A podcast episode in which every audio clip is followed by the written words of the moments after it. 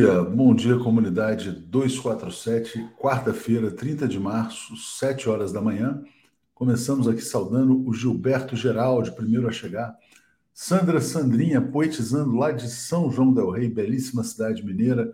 Bom dia ao Jairo Costa, Fernanda Nascimento e a Thelma Guelpa. Faltam 277 dias para a vitória. Bom, saudando toda a comunidade, todos os membros, todos os assinantes Itabuna, Bahia. Já mando um abraço lá para o Agilson Cerqueira de Itabuna. Vou botar na tela aqui um tweet, uma sequência de tweets do ex-presidente Luiz Inácio Lula da Silva. Ele fala: a Petrobras e a Eletrobras são dois patrimônios importantes para o Brasil ter soberania, para o país definir como as coisas funcionam em sua própria casa. Dentro de casa somos nós que mandamos. Na prisão, li o livro O Petróleo, de Daniel Irgin, aliás, livro muito bom que mostra como o petróleo está no centro de praticamente todos os conflitos internacionais. Praticamente todas as guerras do mundo são movidas pelo tema da energia. Lula diz: quem não pode mais cozinhar por causa do preço do gás, quem não pode sair do carro pelo preço da gasolina, ou o caminhoneiro que sofre com o preço do diesel, essas pessoas precisam entender que a luta é deles e a responsabilidade é do presidente que joga a culpa nos outros, né? Vou ficar assim que aí fica maior ainda o tweet do Lula, né? Aí, bom, ele também fala: parte da elite uh, brasileira nunca aceitou a independência, muito menos soberania. Foi independente de Portugal, depois da Inglaterra e agora quer seguir dependente dos Estados Unidos. Foi no meu governo que fizemos a capitalização da Petrobras e a descoberta do pré-sal. E foi também o momento que ela gerou mais empregos e desenvolvimento para o povo brasileiro. A gasolina, o gás e o diesel eram baratos, destruíram isso, né? Por que, que a gente fala tanto? De, aqui foi o debate que a gente transmitiu também. Né? E por que, que a gente fala tanto sobre o tema da energia? Né? É, por que, que isso é tão essencial? Parece até uma chatice, não? Petrobras, Petrobras, Petrobras tem que ser do povo brasileiro. Ó. Eu não gosto de comer na tela, vou comer um pedacinho de pão aqui, ó. Desculpa, estava com fome, né? mas alimento é energia. Né? Sem energia, o ser humano não fica de pé. Sem energia, uma economia não se desenvolve. Qual que é o projeto dos golpistas para o Brasil? É tirar a energia dos brasileiros e entregar para os acionistas privados da Petrobras. Muitos deles controlados de fora do Brasil. BlackRock, esses grandes fundos internacionais. Todas as disputas no mundo se dão em torno da energia. Acho que ninguém aqui gostaria de ficar sem energia. Não estou falando de luz, não, estou falando de sem comida, né? Sem comida em casa, sem comida para os filhos, etc. e tal. Nenhum país pode ficar sem energia. Vou falar com o Zé Reinaldo daqui a pouco sobre o caso da Alemanha. A Alemanha está entrando numa situação de emergência energética. Por quê? Porque não quer comprar a energia da Rússia nas condições impostas pela Rússia. Quais foram as condições? Uh, tem que pagar na moeda local, tem que pagar em rublos. Né? Então a Rússia foi alvo de sanções e contra-atacou. Energia é o alimento para o ser humano, energia é o alimento para a economia. E o Lula fala assim: olha, a Petrobras tem que se transformar numa campanha, numa campanha nacional. Ele tem toda a razão. Agora é muito difícil, né? Porque ah, quando houve o movimento petróleo nosso, o Brasil era um país rural que queria se desenvolver, que queria se industrializar. Formou-se um consenso nas gerações brasileiras em torno do tema da energia. Hoje, ó, estou recebendo aqui mais energia. Acabei de receber aqui, ó, energia para mim, café. Saudando aqui a energia. Sem energia, o ser humano não sobrevive, não trabalha, não poderia estar aqui sem energia com vocês.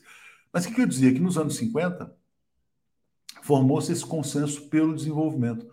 Hoje o grande desafio é assim, olha, como é que é possível mobilizar essa nova geração tão idiotizada por uh, Instagram, por coisas de redes sociais, tão fútil em muitos casos, sobre a importância do desenvolvimento. Né? O desenvolvimento é essencial para todo ser humano, é essencial para toda economia. O Brasil está perdendo o caminho do desenvolvimento porque sempre que começa a chegar lá, é alvo de um golpe de Estado. Né?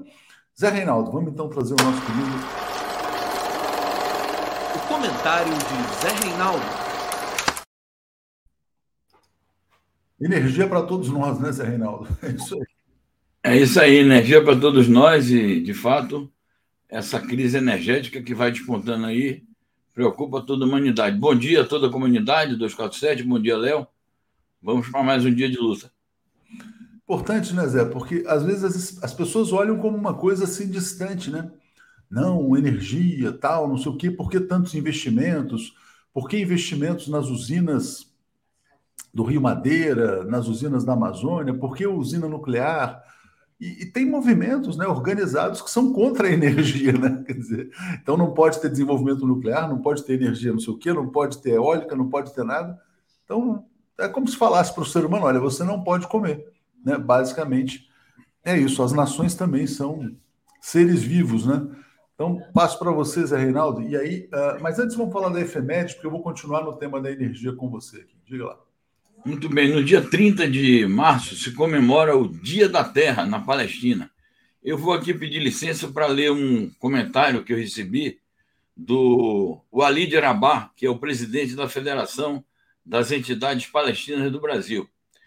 E ele diz o seguinte: hoje é dia de lembrar e celebrar, lembrar dos milhões de palestinos expulsos de suas terras por Israel e celebrar a resistência de um povo que, mesmo sob o regime de apartheid, mantém sua identidade e luta no dia a dia para viver em liberdade no seu próprio chão. E ele lembra que já são mais de 700 mil os colonos assentados ilegalmente pelas autoridades israelenses na Cisjordânia e Jerusalém Ocidental. Então, a nossa homenagem aqui ao povo palestino no transcurso do Dia da Terra, 30 de março. Muito bem. Alguma outra, Zé? Não, a de hoje é essa. Eu queria ficar somente com essa. Não sei se o público aí tem alguma. Geralmente o pessoal às vezes sugere, mas a que eu anotei hoje era essa. Bom, daqui a pouco vão aparecer os aniversariantes aí. Zé, então olha só, deixa eu botar uma notícia relacionada ao tema da energia, começando pela Alemanha, né? Então tá aqui, ó. A Alemanha avisa que consumidores podem ficar sem energia e esse alerta foi disparado hoje na Alemanha. Por quê? Porque uh, o, a Alemanha não quer se sujeitar às condições impostas pela Rússia, que é de que a energia seja paga em rublos. E é um cenário em que o ministro lá das Minas de Energia está dizendo: olha, cada megawatt de consumo, cada, cada luz acesa conta para eles, né? Passo para você falar sobre isso, Zé. Bom, eu vou falar sobre isso, mas antes, em complementação ao comentário anterior que você fazia, Léo, é, sobre a atitude que muita gente tem em relação à energia, de, de menosprezo, eu quero agregar que os setores entreguistas que dominam a economia brasileira e o governo brasileiro é, menosprezam também a questão do controle é, do Estado sobre esse setor energético. Então, aparecem os privatistas de sempre e aparecem aqueles que chegam, inclusive, a fazer matérias retrospectivas dizendo que foi um erro lá atrás, aquela campanha, o petróleo é nosso, que essa ideia vem, vem desde aí Aí, gente lembrando como era correto o pensamento do Roberto Campos, que era contrário a esse controle estatal. Então, é, é bom sempre lembrar isso, que essas ideias sobre energia vêm associadas ao entreguismo. O setor energético é estratégico e precisa, sim, de controle do Estado e de nacionalização. Porque é a base de tudo, né? Quer dizer, é a alimentação de uma economia. Né? Então, assim, Exatamente. Assim, economia sem alimentação não vai para frente. E é Exatamente. isso que os golpistas queriam, né? Enfim. Portanto, não pode, ficar em mãos, não pode ficar em mãos privadas, e muito menos de estrangeiros, de alienígenas e de é, predadores das riquezas nacionais. Muito Exatamente. bem. Essa questão, Léo, do, da Alemanha é dramática. A Alemanha entrou aí numa, num, num grande impasse, um gravíssimo impasse, porque tomou a decisão de rifar sua soberania é, entre a sua soberania geral a soberania energética, em função dos interesses globais de um sistema imperialista e principalmente uma ligação umbilical com o imperialismo estadunidense. E o, o impasse em que eles se meteram foi esse, que agora estão vivendo uma crise energética, crise energética que não tem uma saída imediata, e, portanto, eles estão decretando uma situação de emergência em que é, qualquer que seja a saída que eles proponham, neste exato momento, que não seja a exigida pela Rússia, vai custar caríssimo para a população germânica, porque eles estão acenando com racionamento. Eles já estão dizendo que é uma questão de emergência nacional e não é só o consumo, é, como se fosse pouco, mas não é só o consumo. É, toda a cadeia produtiva da, da economia vai ser afetada pela falta de energia para mover as alavancas da economia. Então é gravíssima a situação e é fruto de uma opção errada que fez o governo do Olaf Scholz, social-democrata. É, tem uma questão também, Zé. A gente publicou uma matéria da Reuters aqui que eu vou compartilhar. Antes, eu vou só atualizar os comentários aqui, agradecendo ao pessoal. É, vamos lá, deixa eu passar por eles, porque o plano é bem interessante, esse plano alemão de racionamento de energia, que já começa, né? Bom, a Maria Vargas está dizendo muito didático, Atush, parabéns, obrigado, Maria. Paulo César dizendo: os criminosos lesa pátria presentes nos nossos três poderes precisam responder por seus desmandos e crimes. O crime tomou conta do Brasil a partir do golpe de Estado de 2016. Cadu Lacerda, Léo, sua fala inicial é importante, me faz pensar no editorial diário apresentado representando a visão progressista do canal, seus jornalistas e membros. Somos uma voz. Boa ideia, Cadu. Sempre que a gente pode, a gente faz algum editorial aqui também no Bom Dia, né? Mauro Souto está dizendo: a CIA financia ONGs ambientalistas anti-energia. Esse é um problema sério, né? Você ter ONGs ambientalistas que, em nome do, meio ambiente, condenam a energia. Aí o que, é um país subdesenvolvido sem energia? É um país que usa energia suja, né? E que gera, né, vamos dizer assim, quer dizer, muito mais subdesenvolvimento. Esse é o grande problema é, que a gente enxerga no mundo de hoje. É, Miguel, uh, Léo, não podemos dizer se sujeitar. Esse verbo não vale na situação alemã. Certo é aceitar, assim como nós aceitamos quando fazemos negócios.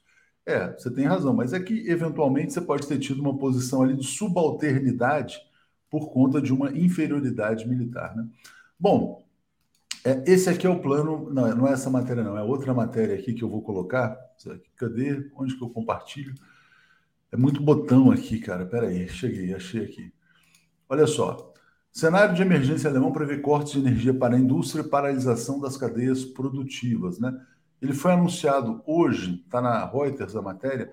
Então começa assim: se faltar, bom, eles não vão pagar em rublos, eles decidiram que não vão pagar na moeda russa, e agora está na mão da Rússia cortar ou não. A Alemanha está dizendo que só paga ou em dólar ou em euros, né? Se a Rússia fechar a chave, então, primeiro para a indústria, depois para as casas, depois para o governo e depois para os hospitais. Os hospitais, por último. Dramático, né? Se você imaginar que a Alemanha é a principal base industrial da Europa, então passo para você comentar, Zé. É isso, é gravíssimo. E eu tô, acabei de receber aqui uma, uma notícia em que o Dmitry Peskov, que é o porta-voz do Kremlin, está reafirmando o prazo de 31 de março, que é amanhã, para fazer os acertos contratuais de pagamentos em rublos. Vamos aguardar se ele vai de fato, se a Rússia vai de fato fechar a torneira, mas o cenário que você descreveu aí é realmente dramático, reforça é, o quadro que a gente já tinha analisado aqui e qual vai ser a saída do ponto de vista externo. Alguém vai ajudar a Alemanha? Os Estados Unidos têm os meios para fornecer o gás imediatamente à Alemanha se a Rússia fechar a torneira? Então fica essa interrogação aí. Vamos aguardar o dia de amanhã se realmente essa declaração do Peskov não será mais um mecanismo de pressão para ganhar tempo na negociação com a Alemanha. E vamos ver também se a Alemanha vai sustentar essa posição, aparentemente, né, de intransigência, de firmeza, mas podem estar sendo, sendo desenvolvidas negociações paralelas a essas declarações e que até amanhã podem sair novidades sobre esse assunto. Vamos lá, estou recebendo uma crítica aqui do Gabriel Bittencourt. Que simplificação absurda, Léo. Falar de energia sem considerar os impactos socioambientais é miopia ambiental. Já estamos pagando altos preços por conta desse tipo de visão, desenvolvimento a qualquer custo.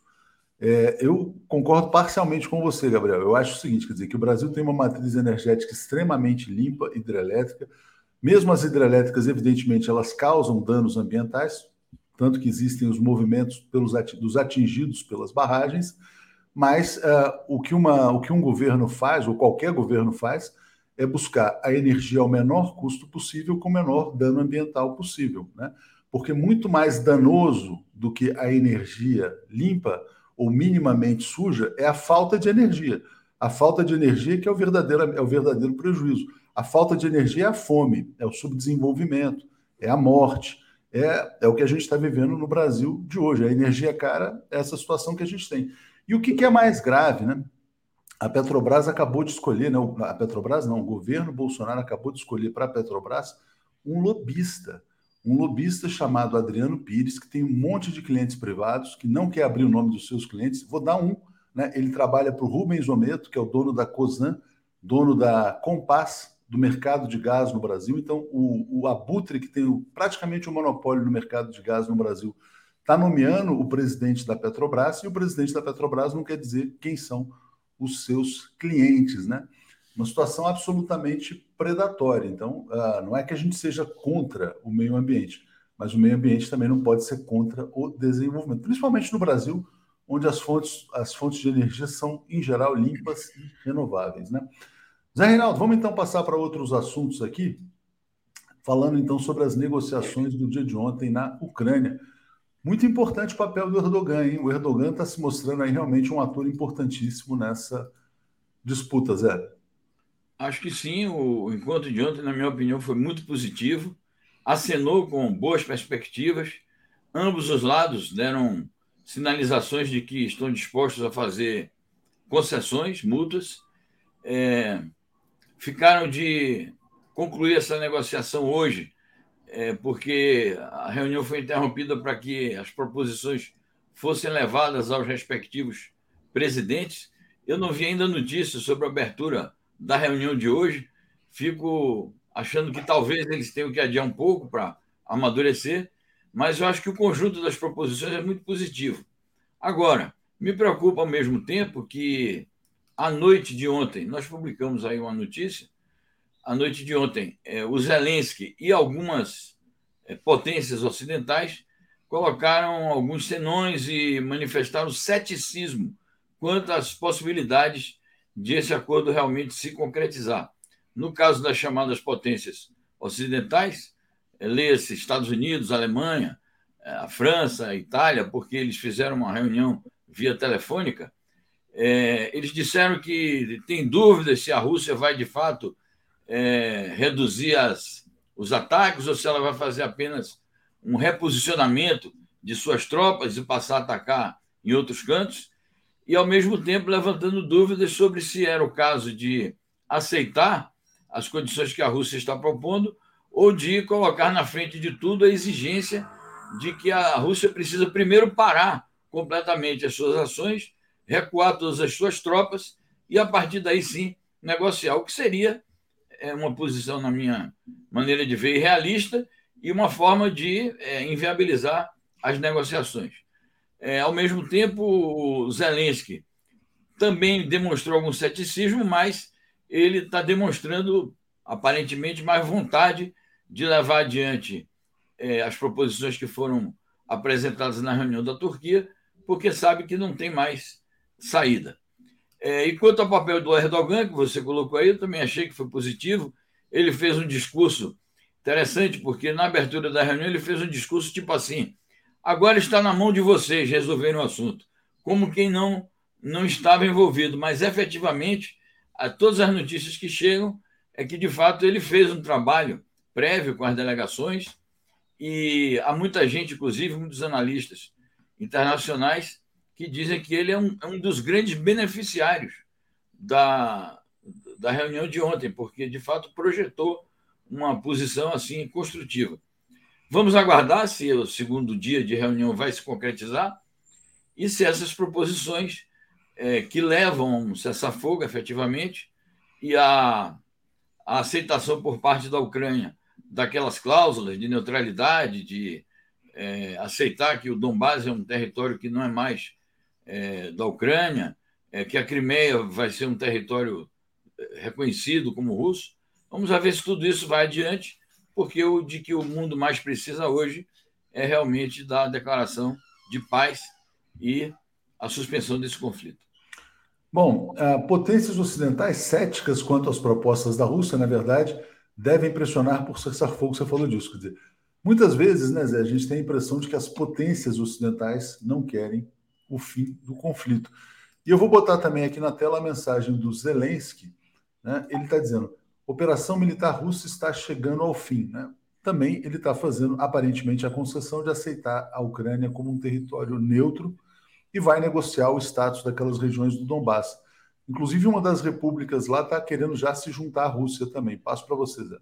Exato. Essa notícia nós temos dado é, com certa frequência essas notícias sobre o Donbass, que eles estão propondo, os responsáveis pelas repúblicas do Donetsk e Lugansk, já estão propondo a realização de um referendo à moda do que foi feito na Ucrânia, na Crimeia, em 2014, que levou à reunificação daquela região com a Rússia e, no caso, levaria essas duas repúblicas a se unificarem com a Rússia. Naturalmente, as potências ocidentais vão dizer a anexação é inadmissível, e isso vai rolar aí durante décadas, é o reconhecimento disso. O que está pegando, na minha opinião, assim, na minha não opinião, na minha percepção, até onde eu observo a situação para o Zelensky, ele está dizendo o seguinte: a Crimeia nós podemos fazer uma negociação à parte, e essa negociação pode durar 15 anos. Bom, eu não sei o que é que isso pode significar, porque a Rússia não vai ceder, nem agora, nem em 15 anos, não vai devolver a Crimeia à, à Ucrânia. Mas ele propôs isso, como quem diz assim, ele não, não quer é, dar um sinal de uma capitulação imediata em relação à questão da Crimeia. Em relação ao conjunto do território ucraniano, que vai restar depois da subtração das províncias do leste, e que será a maior parte do território ucraniano, vai restar nas mãos da Ucrânia, ele está querendo negociar os termos do exercício da soberania e das garantias de segurança. E chegou a fazer uma proposta, ele adiantou quem seriam os países garantidores da segurança ucraniana. Ele propõe que sejam Israel, Polônia, a própria Turquia, que está implicada já nas negociações, e o Canadá. Não sabemos ainda a resposta da Rússia. De qualquer forma, eu acho positivo que ele não tenha colocado como óbice é, a essa questão da segurança o seguinte: bom, eu só aceito se os países é, da OTAN me, forem os garantidores, porque isso seria inviabilização também. A Rússia não iria fazer uma operação dessa para impedir a Ucrânia de aderir à OTAN e depois admitir que seja a OTAN a garantidora da, da segurança da Ucrânia. E acho que o Zelensky percebeu que isso seria inútil e não colocou essa proposição. Mas eu não sei se a Rússia vai aceitar os quatro, se ela aceitaria a Polônia e o Canadá como parte do, da equipe de garantidores. Poderia talvez aceitar, a, seria razoável que aceitasse dois países que estão mais distantes do problema, que são a Turquia e Israel, e vai propor outros dois. Vamos aguardar. Mas do ponto de vista do Zelensky, a questão maior é essa: é ter uma saída honrosa em que ele diga que garantiu a soberania da Ucrânia. O que eu acho que é razoável. A Rússia não tem a pretensão, já dissemos aqui várias vezes, não tem a pretensão, e acho que a Rússia reconhece a impossibilidade de estabelecer um governo de ocupação. Seria algo realmente que não seria aceito internacionalmente, inviável para a Rússia sustentar isso. Então, acho que a Rússia vai, vai entender os termos de uma negociação que implique a aceitação da soberania ucraniana sobre o seu território, excluindo aquelas regiões já mencionadas. Bom, Valdinar Melo está dizendo nada melhor do que um comunista para fazer análise geopolítica. Parabéns, Zé Reinaldo. Obrigado aqui ao Frederico Fetter, que está nos apoiando. Ao João Merson, está dizendo o seguinte: Rússia aplicou um Yuko e um Azari, e Pom ainda está por vir. O mundo mudou. É a cara da Rússia e da China que estampará nas moedas do mundo. Mandando um abraço aqui para o 247. E o Mauro está dizendo: sem energia não teríamos nem comentários no chat, né? A gente não estaria nem aqui fazendo essa live. Aliás, na verdade, essas big techs têm até vídeos muito interessantes de como, com os seus servidores, etc. e tal, como são os grandes consumidores da energia global. Google, Amazon, YouTube, a quantidade de energia que eles usam para processar essa quantidade de informação é inacreditável. Essas empresas estão buscando acesso as fontes de petróleo também. É, o Frederico Fetter está perguntando: poderiam comentar o memorando de Budapeste? É, já te passo, Zé, não sei se você tem informações sobre isso. Não estou informado sobre o memorando de Budapeste. Mas espera aí, botei a notícia errada aqui. Então, então vamos, a gente vai se informar e a gente volta ao tema. Deixa eu só botar aqui sobre sanções, que eram as notícias que eu queria mostrar. É isso aqui, ó. Chanceleres da Rússia e da China alertam para o efeito negativo das sanções, né? Então são Lavrov e Wang Yi. E eu quero botar também, Zé, para você comentar uma outra notícia importante sobre o tema das sanções, que é essa do embaixador russo na ONU. Está dizendo, sanções unilaterais do Ocidente contra a Rússia provocaram, estão provocando uma crise de escala histórica. Então, é o Vassili Nebeniza, é, Nebenzia que falou isso. Muito bem. É muito importante esse pronunciamento do embaixador da Rússia na, na ONU. É, eu associo esse comentário dele a um outro que eu vi esses dias, rolou muito aí nas redes sociais, um discurso de um ex-primeiro-ministro do Benin, país africano de importância estratégica, em que ele diz o seguinte: ele lamenta que essas sanções estejam prejudicando tanto os países africanos. É, então é interessante observar isso, né, que não é apenas a Rússia que é prejudicada. E ele argumenta o seguinte: que os países africanos são devedores da União Soviética. Ele relembra que foram muitos os quadros políticos formados na União Soviética. E é, esses quadros políticos que formam a elite política ainda hoje de vários países africanos, ex-colônias de países europeus, é, são muito reconhecidos também a Rússia, que continuou desenvolvendo uma série de projetos de ajuda a esses países. E esses países são prejudicados, é, porque há muitos acordos comerciais da Rússia com eles que não podem ser realizados hoje por conta das sanções. Bom, aí vem o nosso chanceler, é, sempre chanceler, Celso Amorim, e faz também uma crítica dura às sanções que nós abordamos hoje, é, e publicamos as declarações do Celso Amorim, quando ele diz o seguinte: eles estão lá sancionando o mundo inteiro, mas quem está pagando, por exemplo, somos nós brasileiros, porque não estamos podendo adquirir os, os fertilizantes russos. E temos uma outra notícia também sobre isso, que são os chanceleres da Rússia e da China, que se reuniram é, hoje já, né, porque o fuso horário lá já já está anoitecendo, é, se reuniram o Lavrov e o Wang Yi, em que fizeram severas críticas às sanções, por esse ângulo também que o Celso Amorim pegou e que o Nebenzia pegou e que o ex-primeiro-ministro do Benin pegou, que é o ângulo de é, mostrar a coleta, colateralidade das sanções em relação a outros países. Então, não afeta exatamente os Estados Unidos, não afeta tanto a Europa, mas afeta os países do terceiro mundo que não podem fazer negócios que é, acabam interrompendo também o, o abastecimento desses países em alimentos. Então você veja que, de fato, o, o Zé Benzia, né, o embaixador russo no, nas Nações Unidas, está coberto de razão quando ele diz é um, um prejuízo em escala histórica que as sanções estadunidenses unilaterais, ele sempre faz questão de dizer isso, não são sanções das Nações Unidas, são sanções unilaterais, portanto, têm caráter imperialista, caráter discriminatório, o prejuízo que elas causam não apenas à Rússia, mas às populações do chamado Sul global. Então, todos esses alertas aí eu juntei porque tudo converge para um tema só, que é o prejuízo que essas sanções é, causam aos povos de todo mundo. Bom, Celso Amorim estão cobrando também que a Rússia se engaje mais, que a China, na verdade, participe mais das negociações, né? Uma notícia importante. E aí eu vou botar aqui outras notícias sobre a China também, Zé. A China propôs um pacote de ajuda ao Afeganistão, um pacote prático, né? O Afeganistão, os americanos saíram e o país foi abandonado, né? Tudo bem, deixaram lá as armas, mas depois confiscaram as reservas do Afeganistão, dos países mais pobres do mundo. Passo para você falar sobre essa situação, Zé. É isso. Boa, boa iniciativa da China. Realiza-se hoje e amanhã uma importante conferência dos países vizinhos é, do Afeganistão. Realiza-se na China, uma grande iniciativa diplomática. E os países reunidos são o próprio Afeganistão, Irã, Turcomenistão, Uzbequistão, Tadiquistão, Paquistão e China.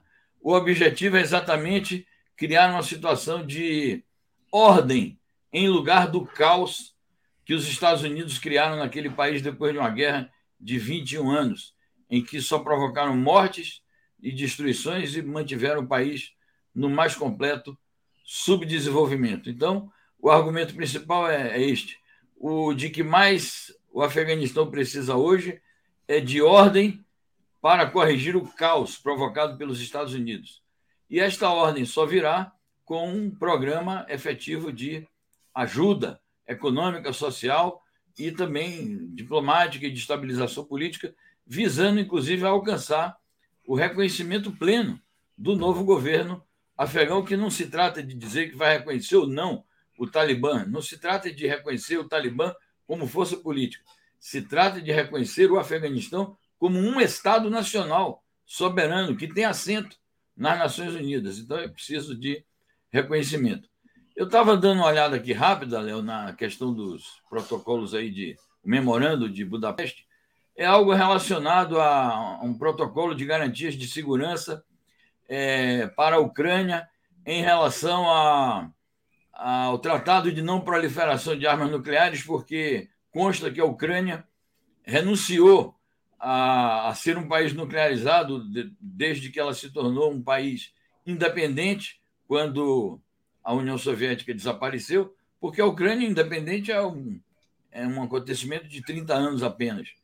E naquela altura, a Ucrânia renunciou ao status de país nuclearizado, que uma parte importante das armas nucleares soviéticas estava ali, e isso teve implicações no memorando chamado de Budapeste, relacionado com garantias de segurança da Ucrânia é, e relacionado também com o Tratado de Não Proliferação Nuclear. Nós vamos seguir é, acompanhando esse assunto e, e levantar qual é, qual é a relação que está se estabelecendo hoje entre este memorando e um eventual memorando que venha a ser firmado agora, é, na ocasião em que se celebra um acordo de paz e a Ucrânia receba novas garantias de segurança a partir da nova realidade criada após a operação militar especial russa. Zé, vou mostrar ainda uma última notícia, esticando aqui um pouquinho, só agradecendo antes ao Edivar, dizendo assim: o mundo moderno não vive sem energia, tem toda a razão. E o João Fernandes, ato contra o despejo do acampamento Marielle vive em Valinhos, hoje à tarde, em frente ao Fórum de Valinhos. São 450 famílias que podem ser despejadas. Manda imagem para a gente, João, se puder, filma para a gente poder divulgar aqui também na TV 247. Bom, última notícia aqui: o encontro dos BRICS, né? A China já está divulgando, lançou o site oficial. Então, uh, mesmo ainda que o Brasil tenha sido capturado depois do golpe de 2016 os BRICS resistem, né? Então passo para você falar sobre o próximo encontro. É isso, os BRICS resistem. O Brasil, apesar de todas as vacilações, não saiu do BRICS. Inclusive, já houve um encontro do, do BRICS no Brasil, pós-golpe, inclusive durante o governo do Inominável. É, e por conta da força que tem a China, a Rússia e outros países integrantes, África do Sul, é, o Brasil acabou sendo obrigado a, aceitar o consenso das declarações do BRICS, que sempre são declarações muito equilibradas em defesa do multilateralismo e da paz mundial. Acho que vai continuar assim, é, porque há setores importantes do, do establishment brasileiro que têm interesse em que o BRICS se mantenha, e este ano a reunião do BRICS se realiza em, na China, no mês de setembro, e a China já está preparando afanosamente esta reunião. Já lançou um site que está aí na matéria, para quem quiser visitar, eles vão atualizar diariamente as informações sobre a preparação deste que será um grande encontro do BRICS em setembro na China, onde se espera que o BRICS seja mais alavancado ainda, ainda mais com a expectativa positiva que é em relação a mudanças políticas aqui em nosso país. Muito bem, Zé. Obrigado a você. Então, vou seguir aqui com o Paulo e com Alex. Valeu. Muito bem, obrigado eu. Daqui a pouco, às 10 horas, estaremos com o Legiane analisando os acordos é, em curso em Istambul. Obrigado. Um abraço. Ver se tem notícias novas do racionamento lá. É importante, né? Porque vamos ver se a Rússia vai virar a chave ou não. Essa é fundamental. Vamos aguardar, vamos acompanhar e dar em cima do lance. Estamos aqui ligados. Obrigado. Um abraço. Tchau, tchau. Alex Sonic e Paulo Moreira Leite. Paulo sempre ri na vinheta. Bom Mas dia, essa é uma pose assim, você não se sente assim, uh, executivo, sei lá. Você é um executivo da informação, Paulo, o Alex também. Bom dia, Alex. Não, não, eu me sinto que é o jornalismo profissional, é assim mesmo, né? É verdade, é verdade. A, a, gente tem uma, a gente tem uma estética, um amigo meu cineasta uma vez me ensinou, que a nossa estética é a Dogma 95. O Paulo já foi crítico de cinema. Ah. Então, a, a, estética Dogma 95 é do Lars von Trier. Não tem essa de ficar. É a luz que tiver, é a, é a, por exemplo, é a estante desarrumada do Paulo, esse casaco jogado no fundo a luz que está entrando pelo quarto é... do Alex. Não, ele arruma os casacos para ficar. Ah, estou trocando, uma vez por semana eu coloco um xadrez, depois vem uma é, capa. É, é. Mas se ele estiver arrumando, está errado, porque o, o, o, certo é entrar em cena da maneira como tiver. Aí você faz o Dogma 95. Tudo tem que ser verdade. Eu não posso falar porque eu estou aqui num cenário artificial. Vou até passar, eu vou passar para o cenário verdadeiro para voltar para o Dogma 95. Vou começar, a gente estava falando bastante sobre energia hoje, vou começar com vocês. Uma matéria importante do Rubens Valente no, no site UOL, né, mostrando que o lobista indicado pelo Jair Bolsonaro para presidir a Petrobras, é, ele não quer revelar quais são os clientes da sua consultoria, que na verdade é uma empresa de lobby. Né? Eu já revelei um deles, ele trabalha para a ABGás, Associação Brasileira do Gás, é, é praticamente controlada pelo Rubens Ometo, usineiro que depois virou homem do gás natural no Brasil e teve por trás, atuou bastante no golpe de Estado contra a ex-presidente Dilma Rousseff. Então, a raposa no galinheiro não quer dizer quem contrata a raposa. Paulo, você.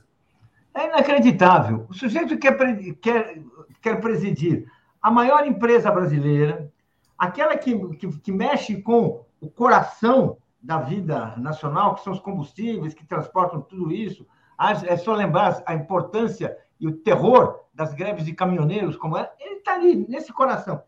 E ele se recusa a revelar quem são os clientes da sua empresa privada.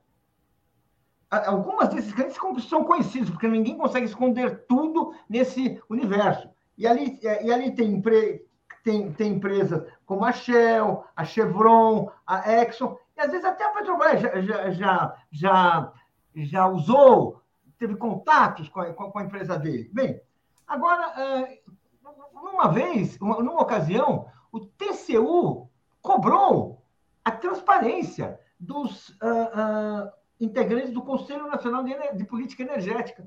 E ele se recusou. O TCU insistiu, ele foi embora. Ele deixou o cargo para proteger o segredo dos seus negócios. Gente, é esse o cidadão que o Bolsonaro quer colocar na presidência, na, na presidência da Petrobras.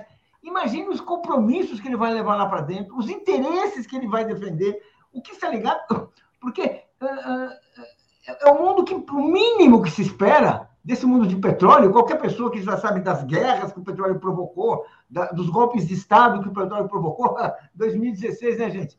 Todo mundo que sabe disso, o sujeito fica escondido. O sujeito ele vai com esses interesses para o coração, para a, a, a, a assim, pra, é, é, a raposa dentro do galinheiro, e só que ninguém sabe nem que é raposa, quais são os interesses da raposa. Não dá. E todo mundo sabe que é raposa, né? Até ele sabe, ele tem cara ah, de raposa. Ele, ele esconde, ele, ele, só não quer perder o negócio. É. A Maria Vilela está dizendo conflito de interesse na veia. Vou só ler um comentário aqui do Neviton. Faria está dizendo: admiro Lula, mas Dilma foi incompetente, por isso foi deposta. Essa é a realidade. Não, na verdade, a Dilma não foi deposta por incompetência. A Dilma foi deposta por um golpe de Estado, um impeachment sem crime de responsabilidade, e porque os tubarões e abutres, como esse Adriano Pires, queriam, na verdade, os, os mandantes do Adriano Pires queriam o petróleo brasileiro, queriam a gasolina caro, o diesel caro, o gás caro por isso que ela foi deposta, porque ela não tinha, vamos dizer assim, quer dizer, capacidade de resistir a esse grande assalto que está acontecendo no Brasil.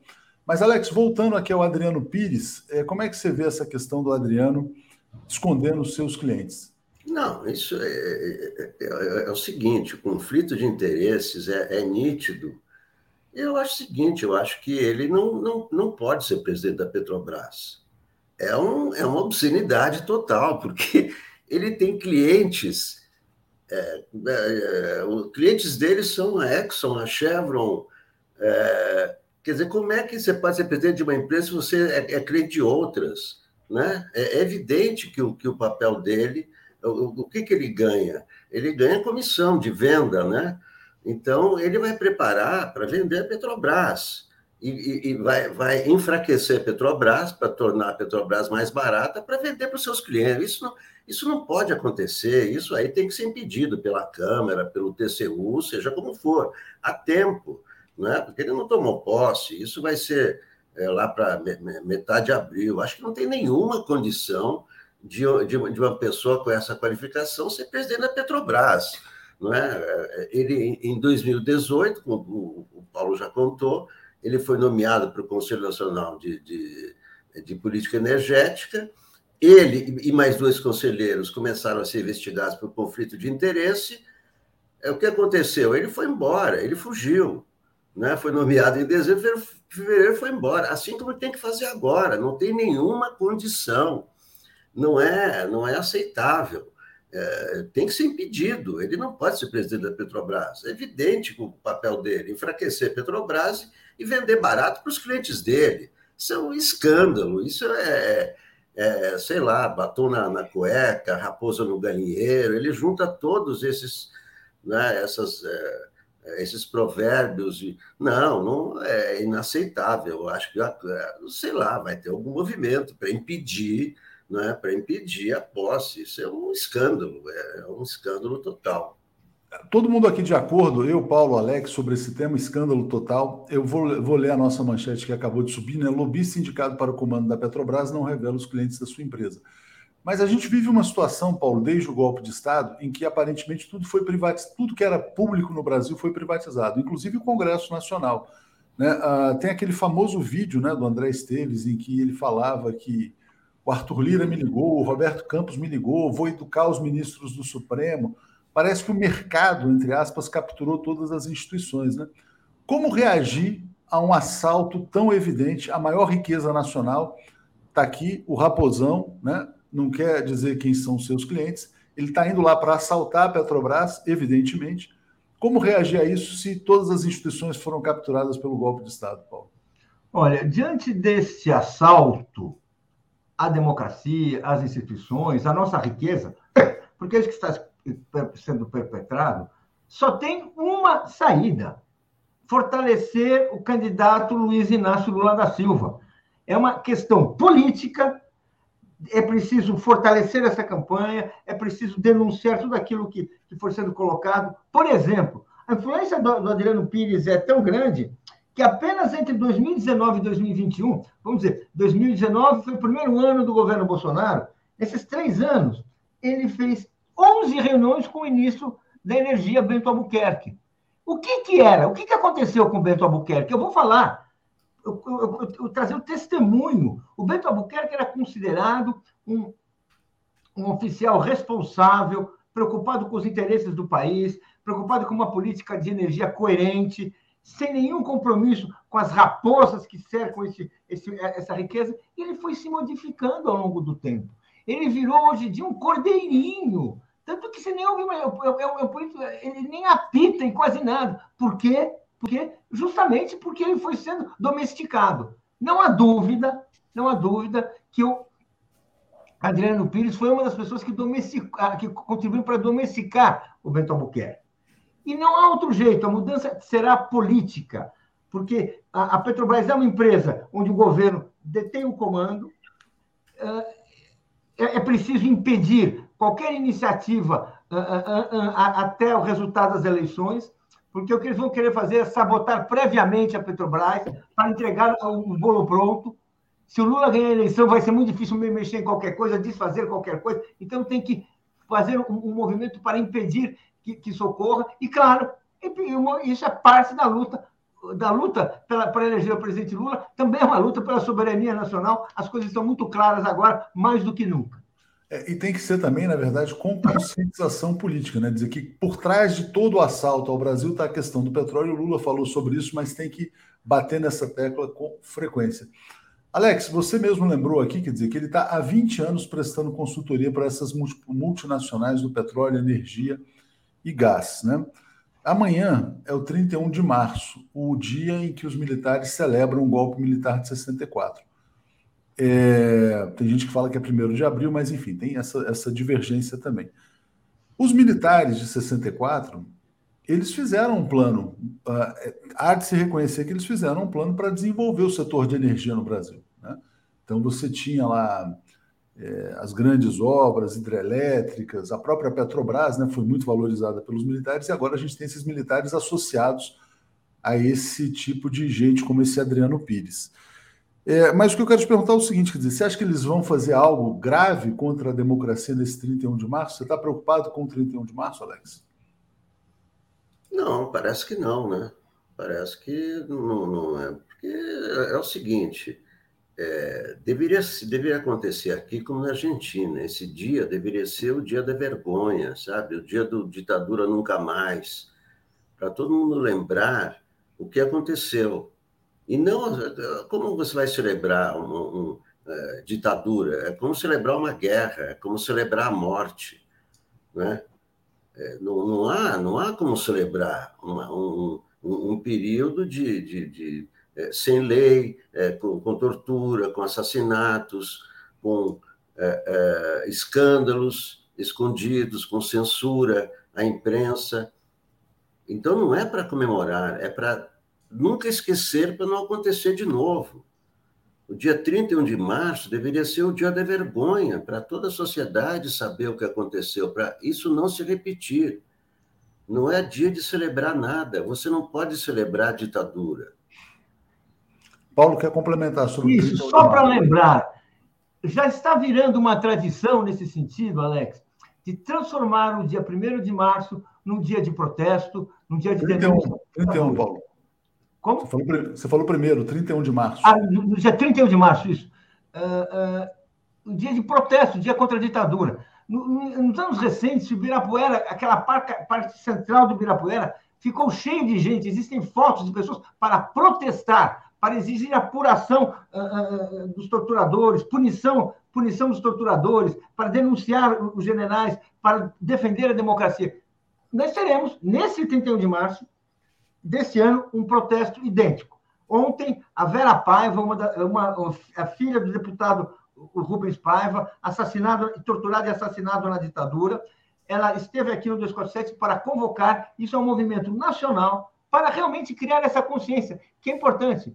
Um dia, esse, um dia o 31 de março será um dia de protesto e não será celebrado porque não pode, isso não pode acontecer. Não há motivo para ter uma, uma, uma comemoração num dia que foi, a, a democracia foi traída e, e, começou o pior período de violências e traições na história do país. Então, está começando, mas olha, é bom, é bom ter falado, porque realmente, nesse 31 de março, todos à rua, para uh, uh, todos no no caso de São Paulo, e haverá outras como protestos em outras cidades, em locais já determinados, e vamos sim, vamos sim denunciar e celebrar a democracia.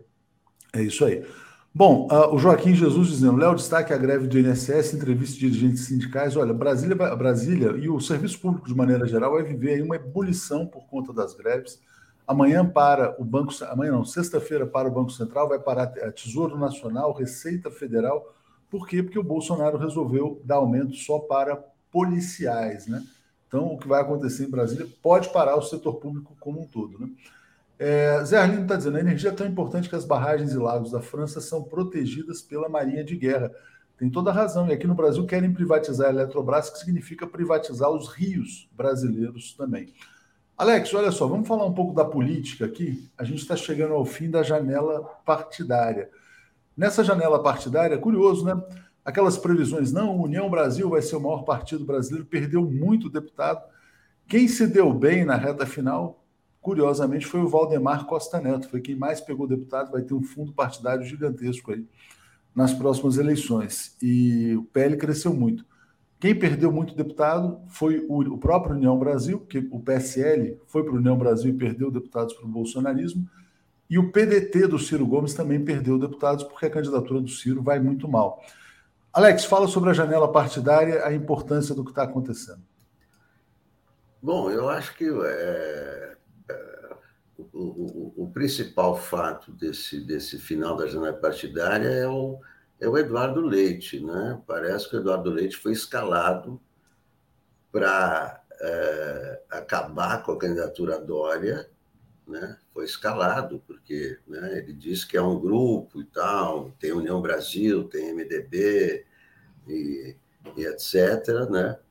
Então, ele não mudou de, ele não mudou de partido, é, mas saiu, está né, tá saindo do, do governo para representar essa, é, esse grupo, né, esse grupo, quer dizer, para é, é, acabar com Dória, né, com o argumento de que o Dória ganhou as prévias, mas ainda não é, é a, a, só a convenção oficializa o nome. Ele não passou pela convenção ainda, então o nome está sujeito a, a ser retirado. É, é, vai, vai, começar uma campanha nacional, vai viajar para ver se, né, é, se alavanca nas pesquisas não é, para mudar esse quadro. Né? Esse, eu acho que foi o principal movimento, além desse que você falou, né? além dessa, dessa movimentação aí dos. Né? É, eu acho que é, essa é a grande é, mudança né? daqui para frente na campanha, né? para ver se o Eduardo Leite pega. Não é? Dificilmente vai acontecer alguma coisa não é? a não ser um, não é? um, é, as manchetes, jornais e tal, mas não, não tem base de sustentação, né? não, tem, não tem consistência. E a, e a, a grande, agora, a grande dúvida é o que vai fazer o Kassab, né? Como é que vai se comportar o, o PSD? Porque o PSD tentou o Pacheco, né, presidente, não deu certo, tentou Eduardo Leite, não deu certo, o Paulo Artung também não quer saber do, do, do PSD. Como é que vai ficar o Kassab? Vai, né? O partido dele está dividido entre o Bolsonaro e o Lula. A tendência, a tendência do Kassab, na verdade, é que os deputados sejam liberados. Vai um pedaço é. para o Bolsonaro, vai um pedaço para o é. Lula. Deixa eu passar. Tem muitos comentários aqui, gente. A gente ainda tem outros temas aqui para a gente abordar. Esse caso do Eduardo Leite, realmente, assim, é, eu botei na tela, né? é uma tentativa de golpe interno. Perdeu as prévias, está dizendo que as prévias não valem. Né?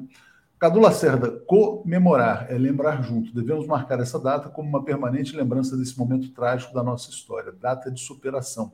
Fernando Castro, poderia alguma intervenção da sociedade civil, Senado ou STF impedir que esse sujeito assuma a presidência da Petrobras por conflito de interesses?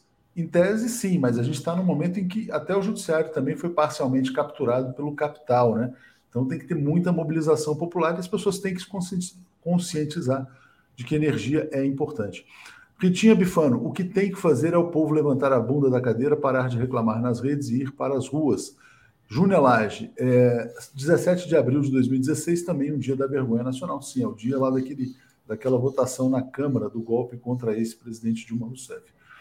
Paulo Moreira Leite, olha só, falando aqui da, da questão é, política aqui no Brasil, a gente tem, então, é, teve essa janela partidária, de fato, que ainda não acabou, né? Você tem alguns partidos aí perdendo deputados, outros ganhando, e tudo concentrando, na verdade, em torno das duas candidaturas viáveis, né? Que são Lula e Bolsonaro. As outras estão se enfraquecendo.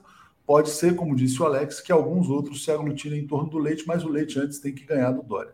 O que eu quero mostrar para você agora é uma questão que talvez tenha a ver com o programa econômico do, do Lula, que é o seguinte: um encontro entre o Pércio Arida e o Aloysio Mercadante. Né? Pércio Arida foi um dos economistas do Plano Real, ele foi colega do Aloysio Mercadante na Faculdade de Economia da Universidade de São Paulo, então os dois são amigos pessoais de longa data, mas evidentemente eles não tinham uma relação política próxima, por quê? Porque o Aloysio Mercadante é muito associado ao PT e o Pércio Arida sempre foi associado ao PSDB.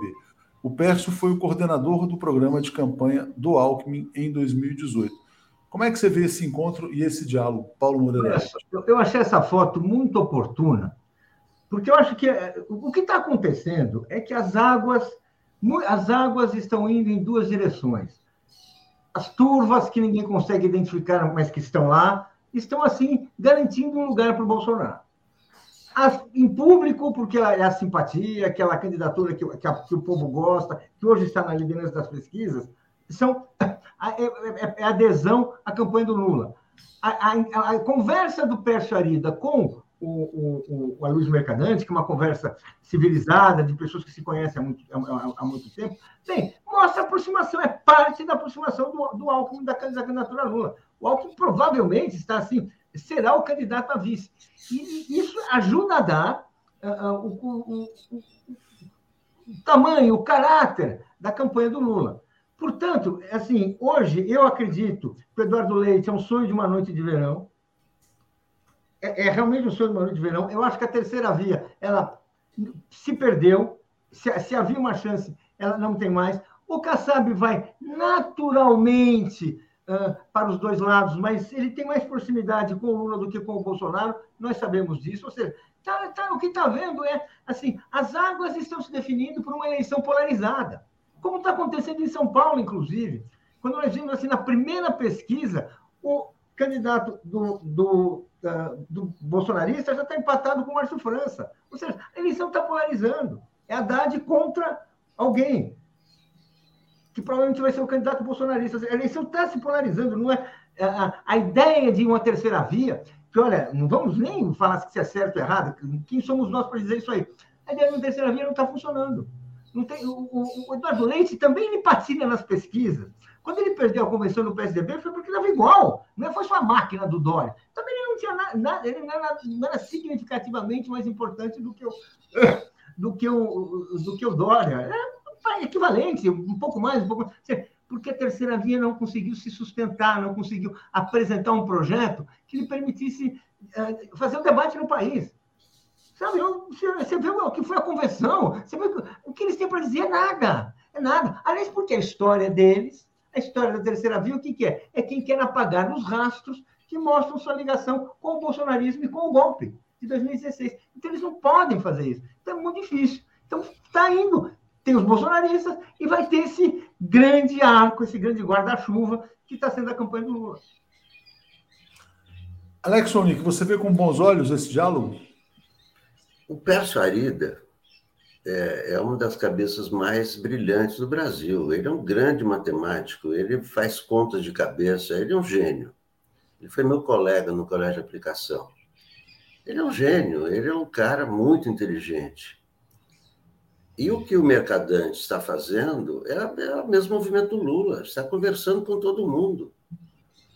Não é? Eu acho que tem que conversar com as melhores cabeças do país né? não importa que seja do PSDB, que seja da onde for.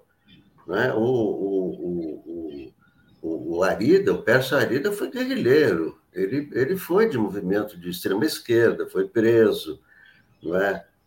e etc. É, e, é, e é um economista brilhante, ele, não é? ele da, da, daquele grupo do, do, do Plano Real, quer dizer, é, eles resolveram o problema da inflação, né? Ninguém conseguia, tá certo? A inflação desde o Sarney, desde o Sarney não, a inflação começou com a, com a ditadura, né? Foi, foi, um dos motivos da queda da, da, da, ditadura, foi, foi, foi a inflação, eles não conseguiam dominar a inflação. E, e o tempo do Sarney, então, é aquela inflação que é, quem viveu na época sabe como é que era, né? De manhã tinha que é, colocar dinheiro no overnight, e etc. Né? E o Pércio Arida, junto com os outros, mas ele, ele, ele, ele, ele é o cabeça, ele é um cara brilhante. Eu não sabia, Eles Alex. conseguiram domar a inflação. Eu não sabia que você tinha sido colega do Pércio Arida. Eu vou fazer um relato, né, porque eu cobri muito de perto aí o Plano Real, e eu acho que o Pércio Arida teve duas contribuições muito importantes na história do Brasil. Bom, plano de estabilização eles chamavam de Larida, que era André Lara Rezende e Pércio Arida, seria a soma dos dois. O André Lara Rezende ele propôs ao Fernando Collor, antes do impeachment, a dolarização da economia brasileira. Ele queria que o Brasil fizesse algo como fez a Argentina com aquele plano cavalo, e depois, por sorte, o Collor caiu e não, não houve a dolarização, que teria sido muito mais grave. O Pércio Arida, então, na verdade, ele fez essa coisa, tinha uma âncora cambial, mas você não tinha a camisa de força que a Argentina adotou. Então, ele é um cara mais flexível. O Pércio Arida ele vai para o governo Fernando Henrique como presidente do Banco Central.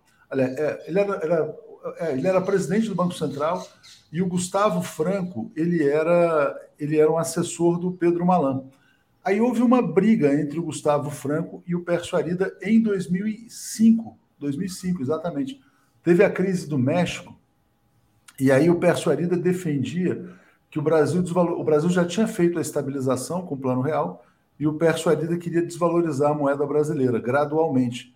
O Gustavo Franco foi contra. Como é que o Brasil foi defendendo a moeda brasileira da desvalorização? Com as maiores taxas de juros da história da humanidade, a dívida pública explodiu, né? e o Pércio Arida perdeu esse embate com o Gustavo Franco. Depois acabou indo para o BNDES, aí teve grampo do BNDES, acabou saindo por outros motivos, é, e foi e saiu do governo, e foi, e foi ganhar dinheiro no mercado.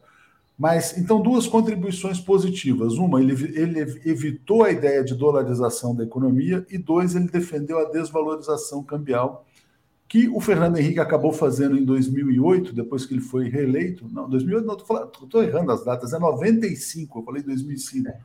É, é muito tempo, é 95 quando o Pérez Vida perdeu, pro, é, o tempo passa, né? 95 quando ele perdeu a questão da desvalorização para o Gustavo Franco e depois 98 que o Fernando Henrique fez a, des, a, a desvalorização do real de uma maneira totalmente caótica e o segundo mandato do Fernando Henrique foi catastrófico. Né? Então, uh, o Pércio Arida, de fato, teve essa contribuição. Ele é um cara muito silencioso, muito calado, tal. Todo mundo fala que ele é um cara brilhante mesmo, como disse o Alex. Depois ele foi sócio do BTG Pactual, não é mais, né?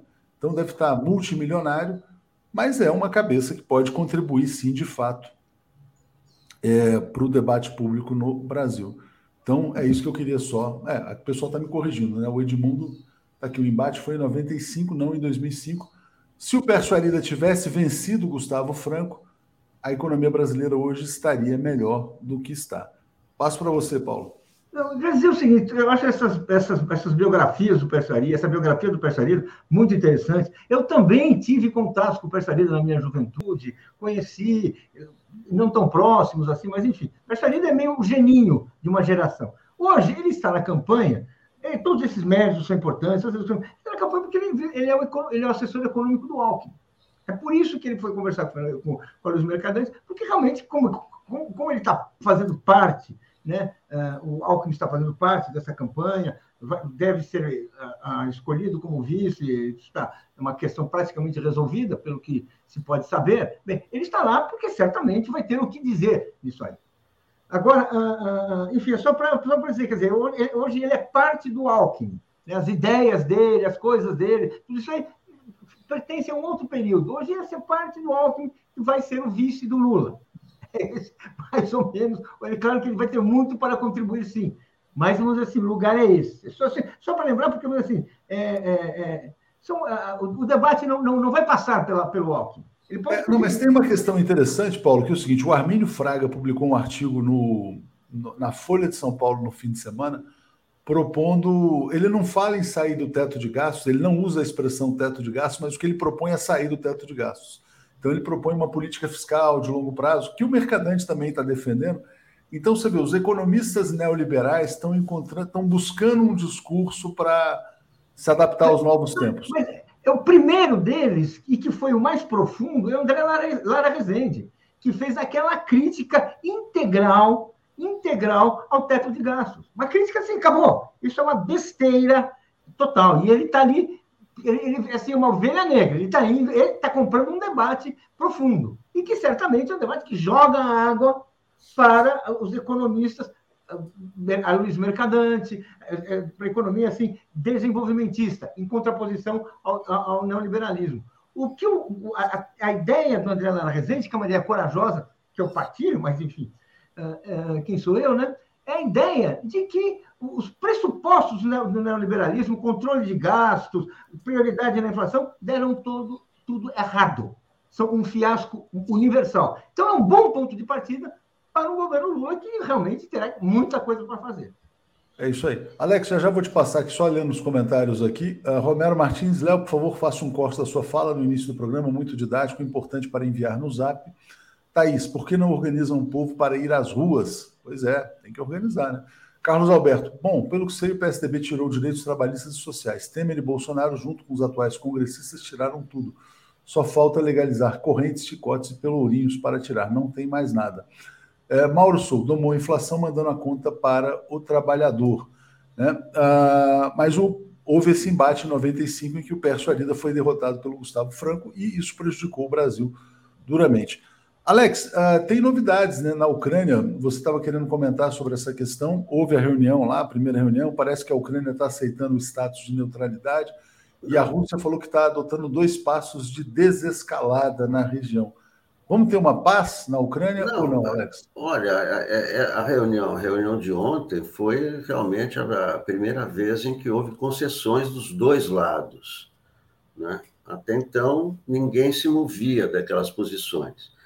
Mas nessa reunião, a Ucrânia formalmente concorda em é, desistir da OTAN, concorda em desistir de qualquer aliança militar, é, concorda em, é, em não, não realizar nem exercícios militares no seu território sem a concordância dos países que vão garantir a sua segurança, dentre os quais a própria Rússia, a Federação Russa. Isso foi apresentado oficialmente, isso foi comentado pelo principal negociador russo, o, o Vladimir Medinsky, é, e isso foi recebido muito bem. Ele disse que é o primeiro passo né, para um compromisso. E, e a Rússia fez a concessão é, de não se opor mais à entrada da, da, da, Ucrânia na União Europeia. Isso também foi dito pelo, pelo principal negociador. É? Então, é um grande passo. É? Que tanto a Ucrânia pode entrar na União Europeia mas se compromete a não ter OTAN, né? Então, esse foi o primeiro entendimento, isso já, é, é, já deu como consequência a desescalada dos ataques a Kiev e a Kharkiv, né, as duas maiores cidades é, da, da Ucrânia, é, mas, é, bom, tudo foi resolvido? Claro que não, não foi tudo resolvido tem eh, as questões fundamentais da Crimeia e de Donbass. O que a Ucrânia propôs em relação à Crimeia? Que a situação da Crimeia seja resolvida em negociação bilateral entre a Rússia e a Ucrânia, num período longo, num período de 15 anos. Né? E a questão da, do, dos, de, de Donbass seja é, negociada diretamente entre Putin e Zelensky. Até, até, até ontem também, a Rússia se recusava a, a, comentar qualquer encontro pessoal entre Zelensky e Putin. Ontem, eu, o, o Medinsky, Vladimir Medinsky, disse que é possível, possível sim, essa reunião do, do, do, do Zelensky com, com, com Putin, é, simultaneamente a assinatura de um acordo, quer dizer, está realmente, está se falando da proximidade de um acordo não é? é as duas partes estão fazendo concessões, não está tudo resolvido, mas evidentemente que é, é o desgaste é imenso, né? Desgaste para a Rússia, desgaste em todos os sentidos, para a Ucrânia nem se fala, as mortes, a destruição, já se calcula em um trilhão de dólares, né? O, o prejuízo, os bilhões que a Rússia está gastando é, nessa nessa guerra, né? Então, houve ontem, né, foi o primeiro sinal de que pode haver um compromisso, né, de que pode haver um acordo. Muito bom. Bom, Mário Ferrari chegando como assinante, agradeço. Paulo, passo para você dar uma palavrinha final antes da gente seguir aqui com Daphne e com Sinara. Alguma coisa que a gente tenha deixado passar? Alguma coisa que tenha perdido aqui? Deixa eu ver assim as minhas anotações. Não, então eu vou trazer um tema, eu vou trazer só, eu vou botar um tema na tela e aí você já comenta. Boa, boa. Saiu a primeira pesquisa em Pernambuco, quero te ouvir, olha só, Marília Reis disparado na frente. Saiu do PT, foi para Solidariedade, entrou lá. Marília Reis, pesquisa registrada, tá? 28%. Raquel Lira, que estava em primeiro do PSB, PSDB, 14%. Miguel Coelho, 11%. Anderson Ferreira, 8%. Danilo Cabral, 6%. João Arnaldo, 2%. Jones Manuel, 1%. Então é isso. Esse é o principal cenário. Marília, 28% disparado em primeiro lugar. Diga, Paulo. Olha, é, essa pesquisa ela mostra que quando você, estamos falando de eleições, o que importa é a opinião do povo. A gente viu que a Marília Reis ela foi uh, praticamente escorraçada da campanha, da aliança PT-PSB, teve que, teve que ir para fora, foi procurar, seu, foi procurar seu caminho no Solidariedade, vamos dizer assim, não é nenhuma grande legenda?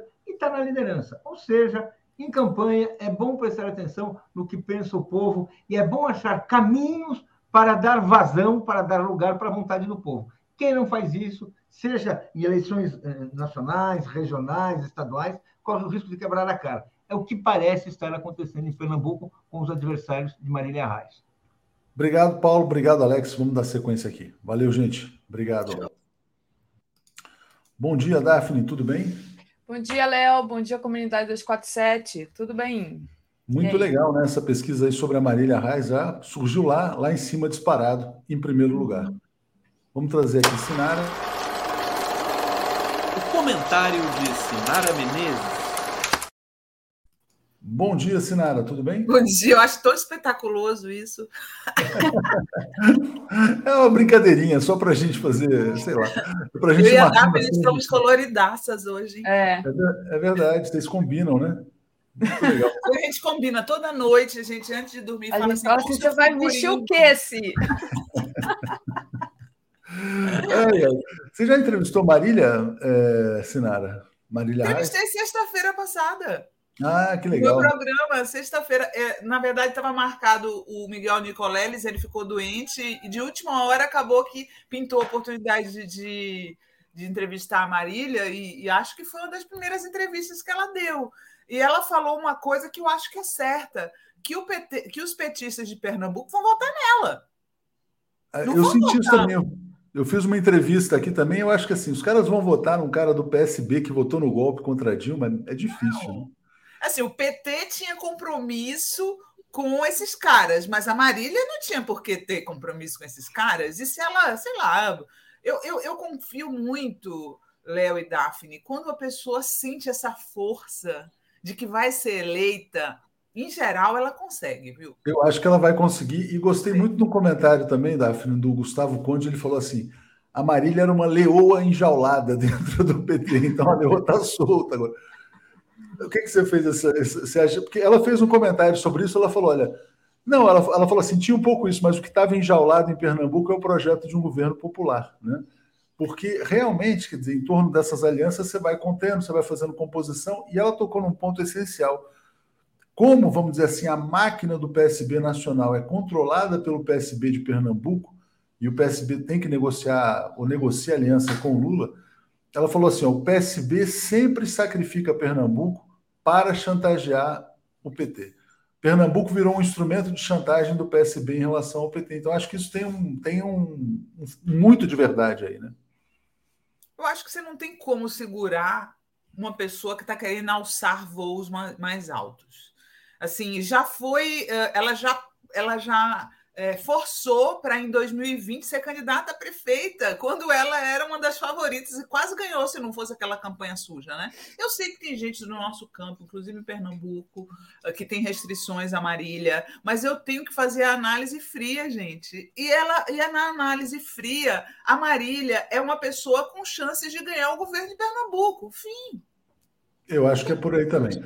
Bom, veremos aí. Daphne, passo para você. Bom dia, Sinara. Bom dia, Daphne. Valeu. Bom dia, Léo. Muito bom, né? É, eu, eu gosto muito da Marília. Não, tem gente que tem, tem, críticas, viu, viu, Daphne? Eu mesma é, recebi mensagens de várias pessoas dizendo que a Marília não consegue trabalhar só, é, em grupo, que ela, ela é muito personalista, que ela queria impor a vontade dela. Ok, mas o fato que ela está certa, as pesquisas estão mostrando. Uhum. Né? As pesquisas estão mostrando que ela é uma pessoa com chances de ganhar, uma pessoa progressista, né? Progressista, inegavelmente, que quer ganhar, que acha que pode ganhar o governo do Estado e que o PT não estava deixando ela se, ela se candidatar. A pesquisa que está saindo aí mostra que ela estava correta, que ela de fato tem chance de ganhar o governo do Estado, gente. Sim. Exatamente. Estou é, aqui perguntando para o Léo onde que ele parou nos comentários, que eu queria ler antes da gente começar, mas não sei se ele vai é, ver minha mensagem. Mas, de toda forma, vou ler aqui o, os, os, três últimos, né? Ah, não, acho que o Léo leu isso aqui, porque é, José Zanella, comentem o pronunciamento do Marcos Ponte em rede nacional. Depois eu passo para você se você quiser comentar isso. Eu não, vi, eu não posso comentar porque eu realmente não vi. não. Eu acho esse astronauta um bobão, não sei o que, é que ele falou. Vou olhar, enquanto você vai comentando aí, eu posso até olhar, mas eu realmente não vi. Na verdade, é, é, a gente deixa isso para o final, mas eu queria, eu queria trazer para você aqui alguma coisa que realmente eu acho que me tira do sério e a você também, Sinara, que é justamente a questão da que saiu agora, né? Isso de, digamos assim, é, soltar fake news sobre a Janja, né? É Para camuflar aquele escândalo do MEC, né? O Bolsonaro se interna, né? E agora solta essa, essa fake news sobre a Janja que ela seria fugitiva da polícia. Então, a mesma coisa, né, Sinara, fizeram com a dona Marisa. É muito sério isso, né? Eles atacam as pessoas ali em volta do presidente Lula de uma maneira covarde, né? Então, essa milícia digital que, que funciona para isso mesmo. queria um comentário seu sobre isso, porque isso é tão covarde, gente. Isso é tão fácil de ser de mostrar que é mentira, né? mas causa, ao mesmo tempo, por um outro lado, causa um prejuízo tão grande. Então, passo para você. Olha só, o, o, a, a postagem do PT mostra que os sites bolsonaristas estão, estão é, espalhando fake news sobre Janja, a mulher do Lula. Mas onde começou tudo? começou tudo com uma suposta reportagem da revista Veja.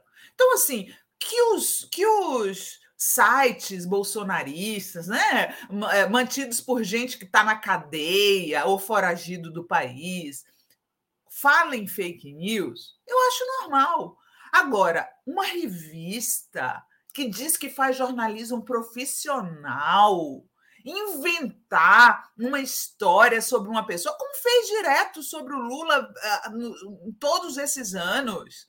Agora, uh, colocando a mulher do Lula, que não é nenhuma pessoa pública, como alvo, municiando os sites bolsonaristas. Isso é uma vergonha. Eu, eu, eu fico impressionada como que nenhuma nenhuma entidade de jornalista que, né, que sai em defesa quando são agredidos, né? E tem que sair mesmo.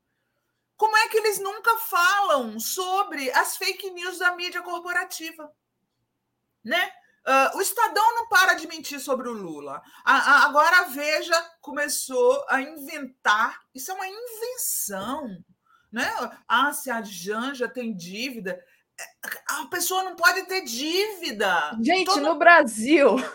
É, por que, que ela não pode ter dívida? Agora, dizer que, que ela não é encontrada, dizer que ela não é encontrada pelo oficial de justiça é pura e simplesmente mentira da Veja. A Veja é uma revista nojenta. E eu posso falar isso porque eu trabalhei lá e eu vi como aquele jornalismo é feito. Eu fiquei oito meses da minha carreira na Veja e eu posso dizer para vocês que aquilo não é jornalismo. Aquilo não é jornalismo. Eu nunca, eu nunca sofri tanto na minha carreira como jornalista, como o tempo que eu fiquei na. Pouco tempo, né? Felizmente, eu consegui arranjar outro emprego. Uh, porque eu fiquei na Veja.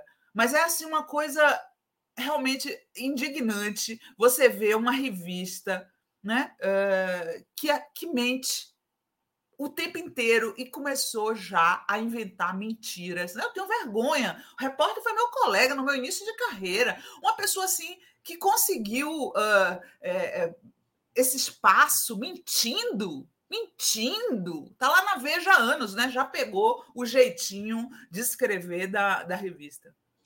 Tá no formato, né? Já entrou, ficou no formato. Você não se adequou, né, Sinara? Mas essa pessoa ficou ali no formato. E o pessoal está criticando muito a revista Veja aqui nos comentários, né? E é, lembrando que o 247 é classificado como fonte não confiável na Wikipedia, mas a Veja deve ser fonte confiável, né? Então, são dois pesos, duas medidas aí. É isso, eles atacam de forma rasteira, como você disse, toda essa imprensa corporativa faz isso, é uma vai ser uma campanha muito pesada, né? Muito pesada. Com o apoio da tal jornalismo profissional, Exato. que eu repito, não sei qual é o critério que eles usam, porque eles entraram no STF para derrubar a exigência de diploma para exercer a profissão de jornalista. Então, jornalismo profissional, que, de, com base em quê? Com base em quê que a Veja faz jornalismo profissional? Perseguir a verdade que é a principal função do jornalismo é perseguir a verdade, né? mesmo que a gente não encontre a verdade, mas a nossa missão é perseguir a, verdade.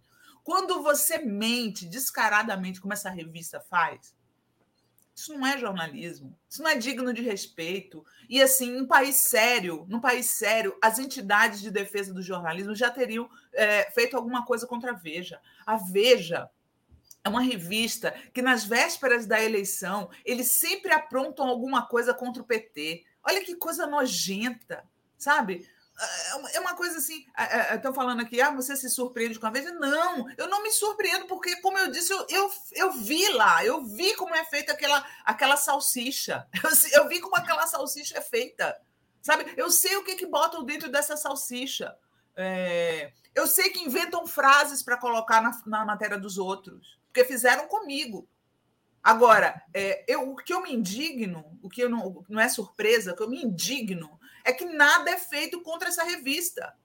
Nada é feito. A Veja, a Veja mente, mente de forma descarada sobre o PT e nada é feito. Eu me lembro de uma história que virou até piada na época da Dilma, que, que é, a pessoa chegava. Na, alguém chegava, entregava um envelope com não sei quantos mil reais e enfiava dentro de uma gaveta. Assim, não fazia nem sentido, não tinha nem lógica, porque aquela quantidade de dinheiro não tinha como caber, caber no envelope. Não tinha, era lá no Palácio do Planalto. Uh, e, e, não tinha como caber numa gaveta. Então o pessoal ficou tirando onda e, e, e, criou uma tag envelopão. Envelopão, porque não tinha envelope que coubesse aquela grana. Eles fazem tudo contra o PT, é uma coisa nojenta. Muito bom, Sinara. A Érica perguntou se para membro amizade precisa contribuir em dinheiro para que o comentário seja é, lido. Não, Érica, na verdade a gente lê os superchats porque eles ficam guardados aqui numa página do YouTube. Mas eu, muitas vezes, eu leio comentários que não são pagos, tá? Seja de membro ou não membro, né? A pessoa precisa estar tá, assim, é, ser, como é que se diz? Clicar aí no sininho para poder participar aqui do chat. Então, se você já escreveu, quer dizer que você já está inscrita. Mas é porque os comentários comuns eles correm rápido e às vezes eu não consigo é, guardá-los, né? Não consigo guardar o nome da pessoa e não consigo me lembrar dos comentários como eles foram feitos. Então, Érica Rocha, que eu estou respondendo. Mas é isso. A gente lê os comentários pagos porque eles ficam guardados. É uma questão de, de do YouTube mesmo. A Glaucia Almeida diz: Bom dia, meninas. Sou petista e voto na Marília. Exatamente. Eu, eu conheço muitos petistas lá de Pernambuco, né? É, e pessoal de Recife, por exemplo, muita gente vai votar realmente na Marília. E aí, deixa eu ver, Sinara, só se tem um outro aqui, a Leila Jenkins. Ela diz: ninguém aguenta mais o PSB Pernambuco. E o Silvio Rodrigues, olhem o voto, o voto do Paulinho contra Dilma com musiquinha. Marília escolheu o partido errado. Então, tá aqui o comentário Olha do só, Silvio deixa eu só responder uma coisa aqui, Davi. No canal Ecosocialista Libertário, está fazendo aqui, falando aqui. Mas a instituição da exigência do diploma não foi uma artimanha da direita para tirar das redações grandes jornalistas críticos. Acho que jornalismo poderia ser técnico ou pós também eu sei disso. A história mostra né, é, que quem criou essa história da exigência do diploma, na verdade, foi a ditadura. E eu, é, canal ecossocialista, na verdade, nunca defendi a exigência do diploma, viu? Eu, eu, eu achava que não era necessário. Eu achava que cientista social podia ser jornalista, ah, psicanalista, qualquer pessoa que tivesse afinidade poderia ser jornalista. O que eu estou dizendo é que eu não sei em que base se, que, o, que, os, que, o, que a imprensa corporativa se diz profissional. Eu não sei com que, a partir de quê. Porque se eles entrar, o, o que poderia é, fazer um jornalismo de jornalismo profissional? O fato de alguém ter diploma em jornalismo, certo? Uhum. Isso poderia ser usado como uh, jornalismo profissional. Agora, se você é contra o diploma, se você entra na justiça contra o diploma, com base em que você fala que só você faz jornalismo profissional? Não. Se não tem exigência do diploma, o Alan dos Santos também faz jornalismo profissional. Mentir por mentir, tanto o Alan quanto a Veja mentem.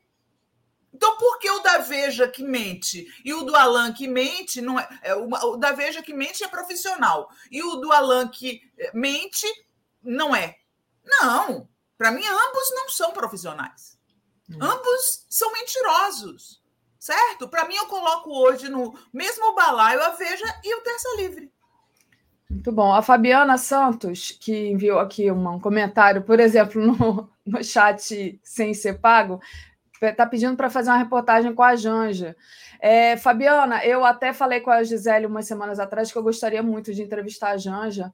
É, o Conde parece estar tá tentando entrevistar a Janja, então eu estou na fila aqui do 247 para entrevistar a Janja. Mas vamos ver né, se ela vai. Em geral, a primeira dama, olha, a dona Marisa nunca deu entrevista, gente. É. Muito, é assim, eu, eu vou dizer para vocês que eu sou uma especialista de primeira dama. Fui a primeira pessoa, a primeira jornalista a entrevistar a Rosane Collor. A é Rosane, mesmo? É. A Rosane Sabe que eu vejo a Rosane Collor às vezes, quando eu passo de carro ali perto da casa dela, ela corre no, no coisa aí. Eu, Ei, a Rosane Collor, que, que interessante. então, eu, eu, eu fui a primeira jornalista do país a entrevistar a Rosane. E, e fiquei aos, nos, no pé da, da dona Ruth todo o tempo, né? Eu era setorista da dona Ruth quando o Fernando Henrique era presidente, os oito anos. Nunca deu entrevista. Para uhum. mim, então, ela nunca deu. Deu uma ou outra entrevista, muito pouco, muito pouco. E a dona Marisa, que eu também tive essa pauta de entrevistá-la, nunca deu entrevista depois que foi eleita. Quando eu, eu fiz a entrevista com a Rosane, a Manu Carta, a Manuela Carta, ela fez uma entrevista com a Marisa. Então a gente fez páginas espelhadas, eu com a Rosane e a Manu com a Marisa. Mas depois que, a, que, o Lula assumiu, a Marisa nunca deu entrevista. Então, assim, eu não sei se a Janja vai dar entrevista, não. Acredito que pelo pelo, pelo perfil assim é, dela, que ela é mais extrovertida, pode até ser, mas eu não sei se ela vai querer dar, porque qualquer coisa que você falar é usado contra você, sabe? Exato. Qualquer é. coisa. Eu, eu, eu, eu penso assim também. Se fosse, é, se eu fosse a Janja, eu não daria entrevista. O Alexandre Almeida diz: eu não acho prudente entrevistar a Janja. Política, quanto menos familiares envolvidos, melhor. Exatamente, eu acho que né? E eles já ficam ali tão na, na Berlinda, tão, digamos assim, expostos, né? Você vê a fake news diretamente em cima da Janja, que não vale a pena, né? Não, eu acho que não valeria a pena. Mas o meu, digamos assim, eu, eu tenho vontade de, de, né, de, de entrevistá-la, claro, se tiver alguém que, que para entrevistar, eu, eu expus essa minha vontade. E o Conde também parece que, que gostaria de entrevistá-la, mas é, vamos lá. Vamos ler aqui Aristide Bartolomeu Novaes. Vamos lembrar o Paulo Henrique Amorim, que chamava-se imundice de veja de detrito de maré baixa, que não faz jornalismo. Boa, Aristides. Muito bom.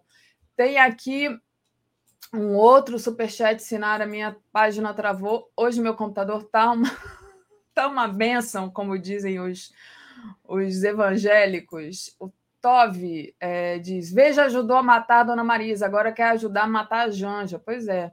Euclides diz assim: jornalismo profissional é patronal. Exatamente. E, Sinara, vamos lá.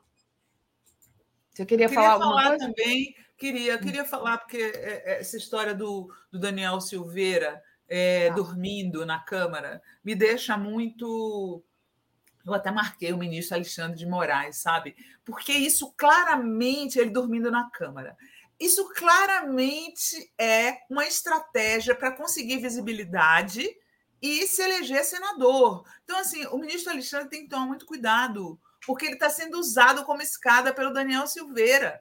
Ele está sendo usado e ele vai provocar muito. Ele está para fazer provocações até, até conseguir notoriedade, conseguir primeira página. É o que ele está fazendo. Foi dormir na Câmara. Deixa ele dormir na Câmara.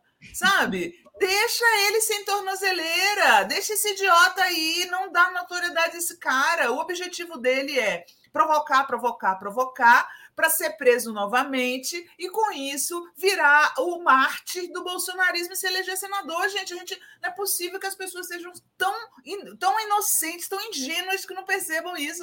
Eu, eu, o, o, ministro Alexandre vai deixar ele ser usado, vai se deixar ser usado pelo Daniel Silveira dessa forma? Não é possível que ele seja tão ingênuo, não é possível. Exatamente, né? Ele quer ficar nessa posição de vítima, né? De, de Marte, é, exatamente. Senara, queria um comentário seu agora sobre essa questão da saída do Ministério, do ministro, desculpa, da Educação, Milton Rodrigues, né? Foi causada após aquelas revelações do gabinete paralelo no Ministério em que os dois pastores teriam cobrado propina é, dos prefeitos para ajudar a obter recurso do MEC. E aí o Randolfo Rodrigues é, protocolou um requerimento para abertura de uma CPI do MEC. Como é que você vê essa possível CPI é, nesse momento agora? Né? É, isso aí, digamos assim, de alguma forma é, incomoda e mancha muito a a imagem do governo federal. Tanto é que o Bolsonaro foi parar no, no hospital e é, fizeram fake news da Janja, né? Eles estão ali tentando chamar a atenção de alguma outra forma. Mas essa CPI do Randolfo, essa proposta CPI do Randolfo, como é que você vê isso? Olha, eu acho que Bolsonaro tem que ficar sob pressão até a eleição. É com CPI, é com investigação, é com manifestação. Pressão no Bolsonaro. Tem que botar pressão no Bolsonaro, fazer ele ficar entupido toda vez. Tem que mandar o Bolsonaro uh, ficar com cocô preso toda vez. Sabe? Tem que deixar o Bolsonaro enfesado. O objetivo da, da, dos progressistas tem que ser deixar o Bolsonaro enfesado até as eleições. Que coisa melhor do que uma CPI para deixar o Bolsonaro enfesado. Não é? Uh, tem que fazer mesmo. Tem que, tem que. É pressão no Bolsonaro. Eu só tenho isso a dizer. Tem que botar pressão no Bolsonaro. Mas você acha que a gente tem tempo para fazer isso? Que não é... tenha, mas bota pressão no cara. Bota pressão no cara. Tem, o, o Randolph está agindo como um oposicionista deve agir há mais tempo, desde o primeiro dia do Bolsonaro, desde a, as laranjas do Bebiano, né? Porque eu, eu, eu, até escrevi no meu site. As pessoas têm impressão, né, por conta do, da, ah, da cobertura parcial da, da, da, da imprensa corporativa, que esse é o primeiro ministro que sai por corrupção do governo Bolsonaro. Esse é o quarto. O primeiro foi o Bebiano. Eu fiz o levantamento. Ó, o primeiro foi o Bebiano, que saiu porque estava envolvido no escândalo do Laranjal do PSL. Certo? Ele estava envolvido no escândalo do Laranjal do PSL e saiu. Ali já devia ter tido CPI. CPI do Laranjal do PSL. Aí depois saiu o.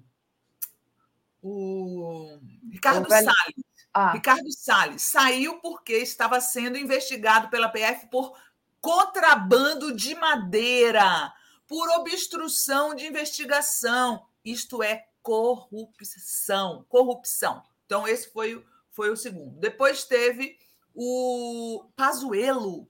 Pazuello saiu todo enroscado em, em, em acusações de, de improbidade administrativa, ou seja, corrupção. E o quarto é esse ministro da Educação. Porque é, é, é incrível, né? Teve muita dança nas cadeiras, Daphne, uh, no governo Bolsonaro, mas ele saía uh, acomodando os caras em outros lugares. Tirava daqui, botava ali, tirava daqui, botava ali. Então, na verdade, pouca gente de verdade saiu. E quem saiu foi ou por, ou por acusação de corrupção, ou por incompetência, né, como o Ernesto Araújo, incompetência pura, ou porque se disse insatisfeito com uh, se disse insatisfeito com os rumos do governo, como foi o caso do Mandetta e do Sérgio Moro.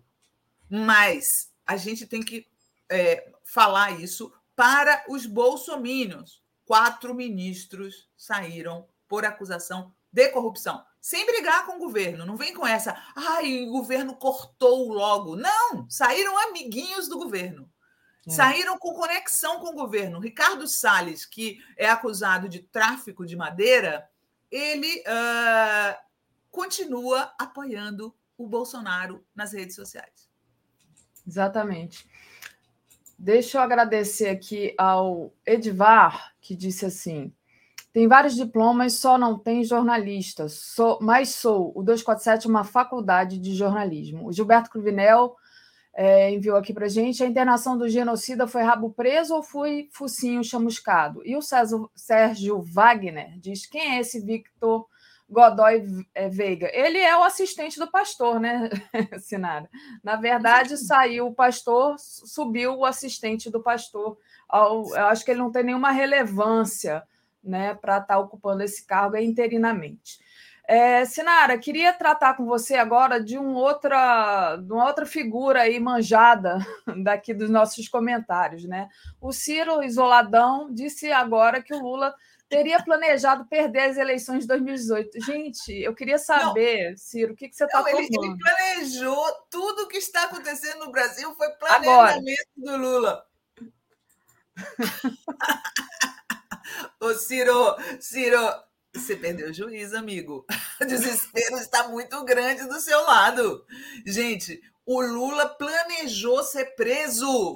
O, o, Lula planejou perder a eleição. O Lula planejou tudo que está acontecendo no Brasil. Você sabe que ontem eu fiquei pensando num adjetivo para esses, esses caras coroas que têm um comportamento infantil. Eh, são os infantilzões o Ciro e o Bolsonaro se encontram nesse aspecto. Ambos são infantilzões. Infantilzão, infantilzão. Gente, como é que uma pessoa, como é que uma pessoa adulta se comporta dessa maneira? Sabe? Outro dia foi fazendo uma piada ridícula. Agora, eh, dizendo que o Lula eh, causou a própria, a própria prisão. Sabe? É ridículo. Nossa, é, é, é, eu não tenho palavras, Daphne, para definir uma pessoa que, que, que é capaz de. É outro inventor de fake news, né? É outro inventor de fake news. Se o Ciro tivesse deitado no divã, eu diria para ele: nossa, mas que poder que você é, atribui. atribui ao Lula, né? Ele tem esse poder de prever tudo isso que vai Ai, acontecer, né? O desespero é muito, é muito. E eu fico pensando assim, né? É João Santana, um cara tão inteligente, tão talentoso, sabe? Outro dia botou o, o, o Ciro para questionar direito autoral de um negócio da internet que todo mundo já faz, dizendo que o Boulos tinha roubado a ideia dele. Que coisa boba, infantilzão. O que vocês forem botar no corte é assim, ó. Infante, infante, mas tiozão, sabe tiozão? Que o cara já é coroa, velho. Sabe? Eu posso falar porque eu também sou coroa. É, o cara já é coroa e fica numa dessa de se comportar como se fosse um, um, um adolescente, sabe? Ah, vou, vou cobrar do bolo os direitos autorais sobre os reacts. React todo mundo faz no YouTube, Ciro. Que coisa boba, parece uma criança. Aí tomou uma traulitada do, do, do Boulos bem feita, sabe? Eu tô cansada de desse comportamento. É, ai, vamos falar a linguagem das redes sociais. Aí você se transforma num boboca, num bobo, sabe? Pelo amor de Deus, eu, eu não entendo essa estratégia do João Santana. Eu, eu, sinceramente não entendo. Vamos, vamos dizer, o Ciro é uma alternativa legítima ao, ao do, do campo progressista? Claro, tem todo o direito. Então você faz uma campanha dizendo assim: olha, não tenho nada contra uh, o PT, fui ministro do Lula, fui ministro do Lula, mas eu acho que o Brasil precisa de uma proposta diferente. Ele fez isso? Não. Ele fez uma campanha, ele está fazendo uma campanha bobona, uma campanha boba. De, de, cobrar direitos autorais de, de coisa de YouTube. É tão bobo de dizer que o Lula é, é o responsável por tudo isso que que o Lula não quis ser eleito, como se o Lula não tivesse sido preso. Olha, olha, Ciro, é muito mico. Eu vou te chamar de Mico Gomes agora. Tem vários apelidos, né? Cinco Gomes, agora pode ser Mico Gomes. A Gabi Graudez, obrigada, Gabi. Sinara e Daphne, mulheres intelectuais de esquerda e maravilhosas. Vocês são exemplos para a militância. Fora Bolsonaro, fora Bolsonaro, Gabi. Beijo para você, valeu. E hum, é, acho que já li tudo. Sinara, queria, queria falar um pouco agora sobre o outra figura né, nefasta aí da nossa política atual, que é o Moro. Né? A justiça mandou o Twitter apagar os posts no, no Glenn, o jornalista Glenn Greenwald, o juiz Austregésilo Trevisan, da 17ª Vara é, Civil de Curitiba, pediu para que seis Twitter, tweets sejam apagados e dá o prazo de 24 horas para a plataforma excluir as publicações. Caso é, não sejam apagados, o, o, Twitter vai pagar uma multa diária de 10 mil reais. É, e aí, assim, o Moro tem medo do Twitter do, do. Né? Isso não é censura, né? Como é que é, é isso? Censura, é censura. E assim, censura, autoritarismo, né? incapacidade de lidar com o contraditório. Existem muitas, muitas semelhanças entre o Moro e o Bolsonaro, né? Tanto que ele foi ministro do Bolsonaro. É, e, e, e, esse, e ele entrar na justiça para impedir críticas. Qual foi a mentira que o, que o Glenn falou sobre esse, esse juiz vagabundo? O, Qual o foi Glenn, a mentira? O, o Twitter do Glenn dizia que o Moro é um juiz corrupto, porque corrompeu a justiça, corrompeu as leis para prender o Lula, que é verdade, né? Era isso que dizia, é. E, e a outra coisa, se ele acha, se ele acha que o epíteto de corrupto não lhe cabe, ele como ex-juiz, sabe que ele pode entrar com processo de danos morais contra o Glenn na justiça. Isso é que ele deve fazer e não buscar o atalho da censura, como ele fez. Né? Isso é buscar um atalho. Ah, vou dar carteirada de ex-juiz, vou ligar para o meu amiguinho para tirar o tweet contra mim. Não, não é assim, não, meu filho. Não é assim que funcionam as coisas, não. Você que entre na justiça como cidadão comum, como você é, aliás, pior como Hellis, rele cidadão que você é, você que entre na justiça e espere todo o processo para ver se você tem direito a reclamar alguma coisa. Creio que cabe em liberdade de expressão chamar um juiz que corrompeu a justiça de corrupto. Exatamente. E, Censura, e o, né? o, inclusive, o, o, o, por que, que ele não vai para cima do deputado Glauber Braga, que chama ele de juiz ladrão? Por quê?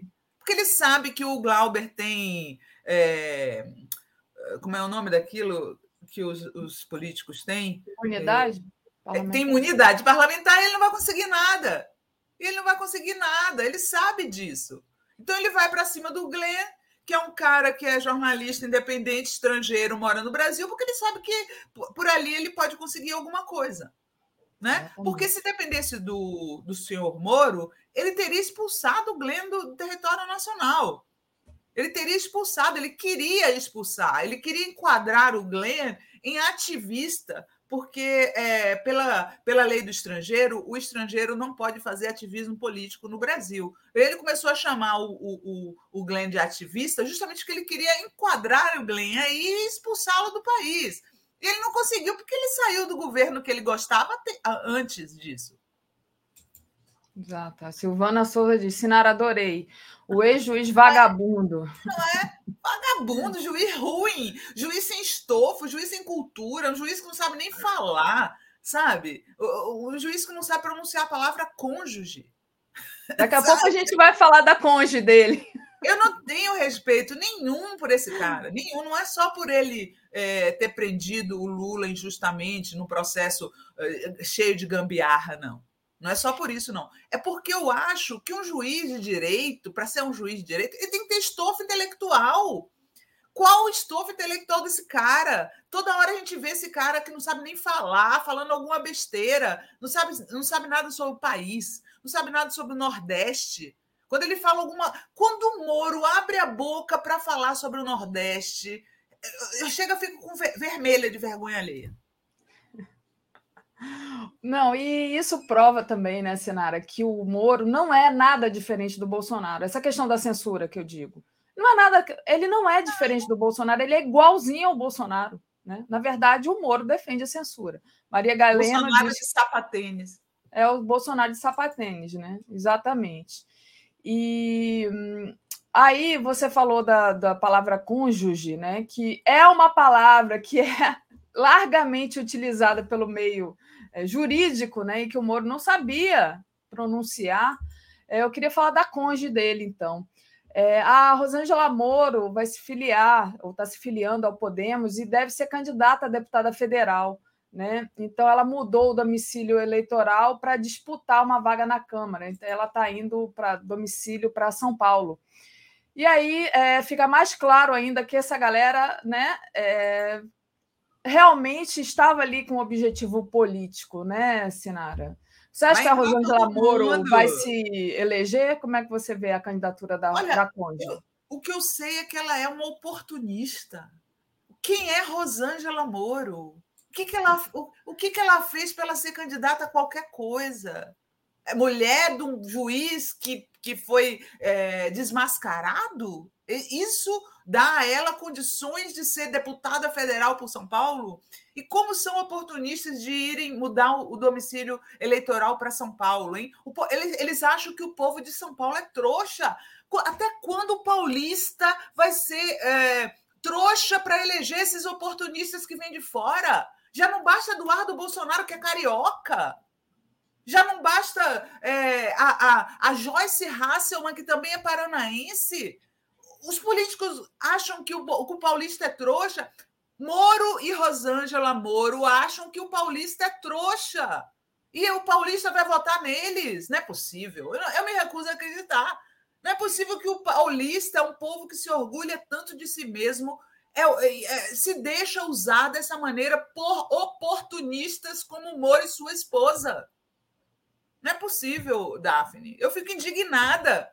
Agora tem um candidato do Bolsonaro, Tarcísio, tampouco é paulista e nunca morou lá.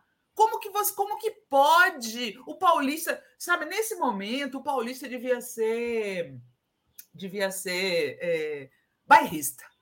Devia ser bairrista. Né? Vamos eleger pessoas que conhecem São Paulo, sabe? Uma pessoa que não sabe nem onde fica o Sacomã. A pessoa que não, que não sabe onde fica Lapa. Perguntem para Rosângela Moro onde fica o Alto de Pinheiros. Perguntem para Rosângela Moro onde fica a é, Sapopemba, sabe? Vamos lá, façam essa pegadinha com a dona Rosângela Moro oportunista, querendo usar o povo de São Paulo para chegar ao Congresso. E o povo de São Paulo vai deixar, gente?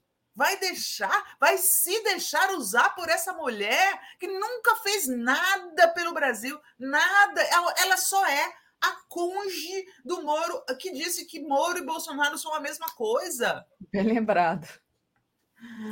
Bem lembrado, Sinara. Deixa eu aproveitar e ler aqui os, os nossos comentários. O Gilberto Cruvinel. Uma vez listei 14 erros crassos do marreco. Confunde a preposição sob com sobre.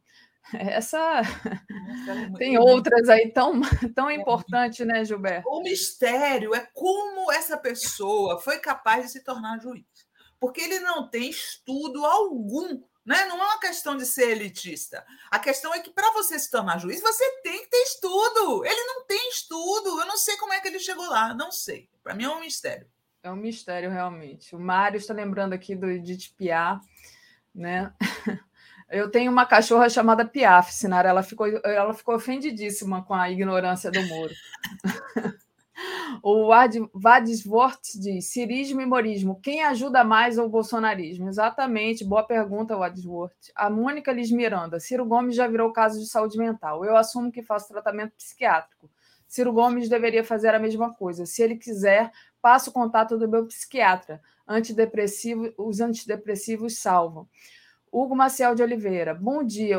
Hoje o Inominável está na minha cidade, Parnamirim, no Rio Grande do Norte, o Trampolim da Vitória. Inauguraram uma parada de trem, grande obra do governo federal.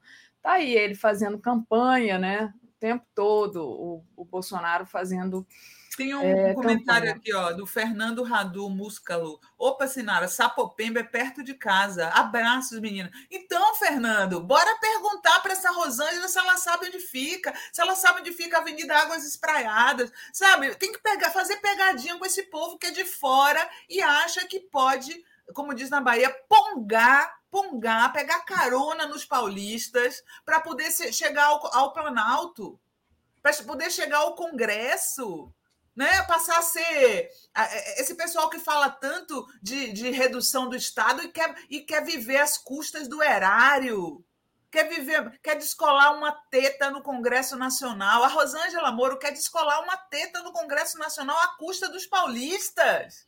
Essa é a verdade. É. Pongá, gente, olha quanto tempo que eu não escuto essa palavra. Quando alguém passa de bicicleta, você sai correndo e senta na garupa.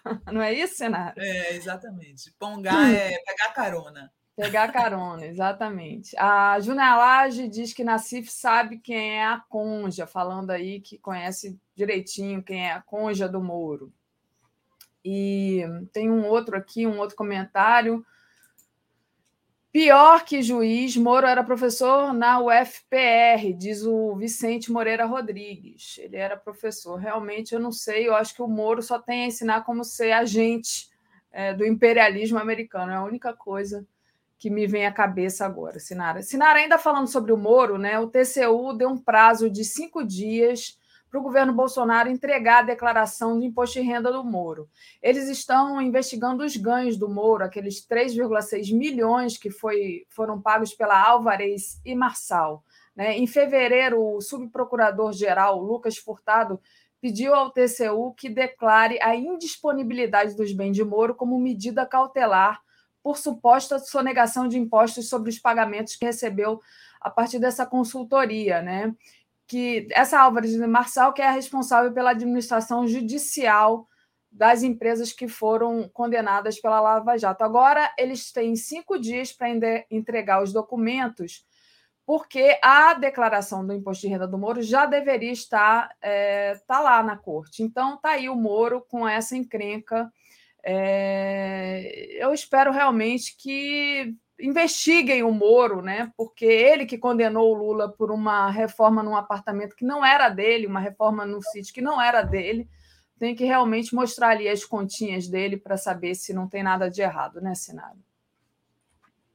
É, eu, eu acho que tem que investigar. Eu acho que tem que investigar e tem que investigar tudo, né? Tem que investigar tudo, tem que botar esse pessoal é, é, no escaninho, tem que olhar essas pessoas com lupa, porque, em geral, esses caga-regra de moral alheia, esses é, cidadãos de bem, tem muito a esconder, né? Toda hora a gente descobre uma sujeira vinda dos tais cidadãos de bem.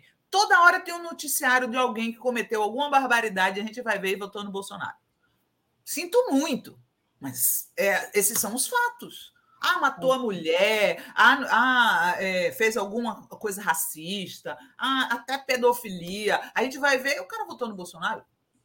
Então, assim, uh, essas pessoas têm muito a esconder. Se você botar lupa nessa galera, vai descobrir muita coisa suja, né? Oh, o Marcelo Paixão, que eu acho que é meu conterrâneo, está falando aqui: soteropolitano não ponga nem surfa nos outros. Está dizendo que o Moro é um serrão. Esse pessoal aí. Serrão, sabe o que é, Daphne? Não, essa eu não sei. Serrão é, serrão é, é quando a pessoa fuma, porém só pedindo para os outros, né? Ah, você ah. Vou serrar um cigarro ali, vou serrar. É o famoso aba do Rio de Janeiro. Ah, o cara é mó aba. E fala filar também, né? Vou filar um cigarro, mas na Bahia é. fala vou serrar vou serrar um cigarro ali, vou serrar, é, é, é pedir, pedir. Muito bem, aqui nossa aula de sociolinguística, né? A gente falando baianês, da... baianês. Baianês. Muito bom. E a cutícula de peixe diz: Ciro Gomes usa as mesmas armas da direita, se dizendo de esquerda. Leva ele a sério quem quiser. Sérgio Capilé, gente, segundo o documentário Joaquim de Carvalho, o Moro nasceu em uma família privilegiada estudou em boas escolas. Então, realmente, é, o problema dele não é falta de formação, né? É falta realmente de conexões ali neurológicas. Porque o fato dele ter estudado em boas escolas significa é. muita coisa, gente, sinceramente. Tem tanta gente aí que estuda em boas escolas e fica no fundão, né? É, que passa filando, serrando e, colando. E, é, colando na prova dos outros. Na Bahia fala pescando. pescando dos outros. Aliás, ontem eu vi um meme, gente, hilário, que era um, o Bob Dylan na sala de aula. Aí, aí um menino pegava e, e, aí ele passava a cola para o menino, né, da frente. Aí o menino abria a cola e dizia assim: The answer, my friend, is blowing the wind. Eu ri muito com isso ontem. O pessoal ficou falando, devia ser o Suplicy, né? O meme devia ter sido com o Suplicy. O... Tem um outro aqui. É... Ah, a Sônia. Interessante esse comentário da Sônia Garcia. A Conge precisa de imunidade parlamentar. Então, aí seria a real razão porque a Conge estaria indo para o mundo da política, né? Realmente. O MXPM PXM, tal como essa situação do ex-juiz ladrão, a Conja necessitará também de foro privilegiado, por isso que é se né? candidatar. Né? Então, é isso aí. Uh, o Ricardo Souza, o melhor do baianês é que ciúmes é verbo. Estou ciumando de você. Muito bom. Fulano está ciumando. É, eu conheço. E o Geraldo Ângela está falando aqui. Conhecem Paris? Pois é, São Paulo tem um bairro chamado Paris. Ah, eu conheço Paris, viu, Geraldo? Lá, aliás, recomendo. Tem um, um, ótimo restaurante de comida armênia no Paris, o Carlinhos. Eu morei 10 anos em São Paulo, Daphne, e eu conheço São Paulo como a palma da minha mão. Eu conheço muito São Paulo. Poderia ser candidata, mudar meu domicílio para São Paulo, mas eu não sou oportunista, né?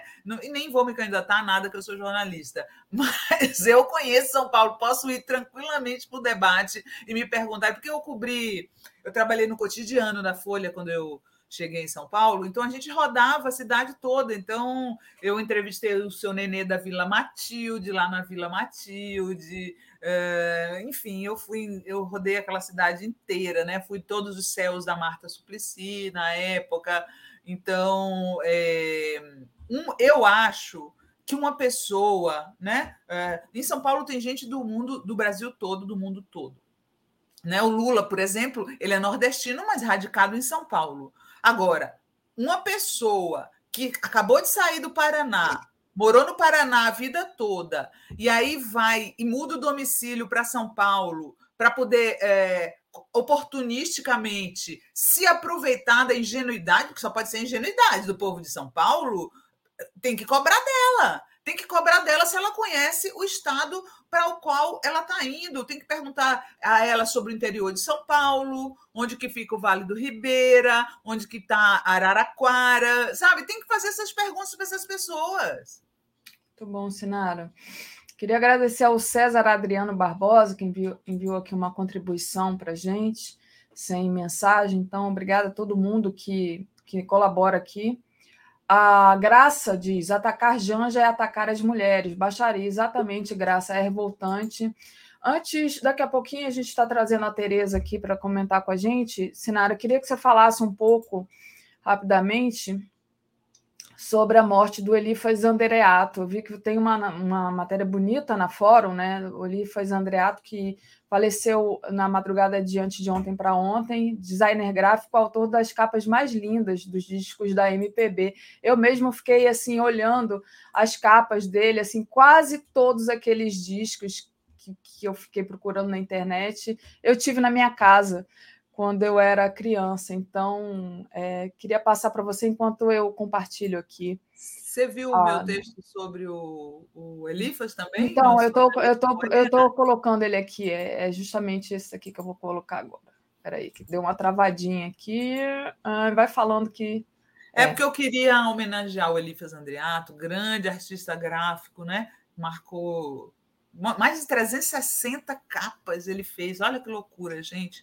E aí eu queria. Eu sempre gosto quando tem alguma efeméride dessa, alguma notícia dessa, de ir, ir por um lado curioso, sabe, Daphne? E eu me lembrei dessa história do disco do Adoniran Barbosa, né? que ele, o Elifas Andreato fez a capa do disco, eram 70 anos de. Isso é 1980, 70 anos de Adoniran.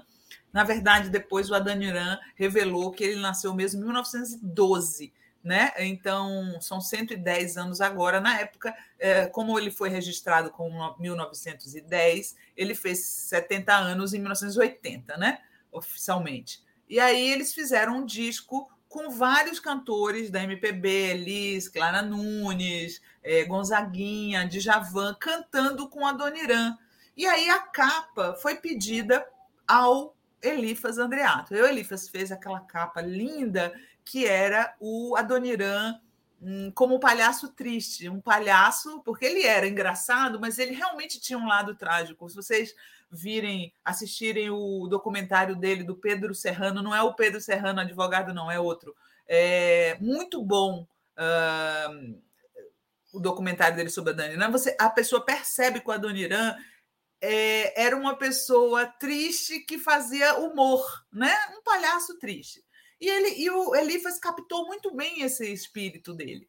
E aí ele fez a capa do Adoniran com o Palhaço Triste e o cara da gravadora falou: Ah, será, Elifas? Eu acho que o Adoniran não vai gostar dessa capa, não.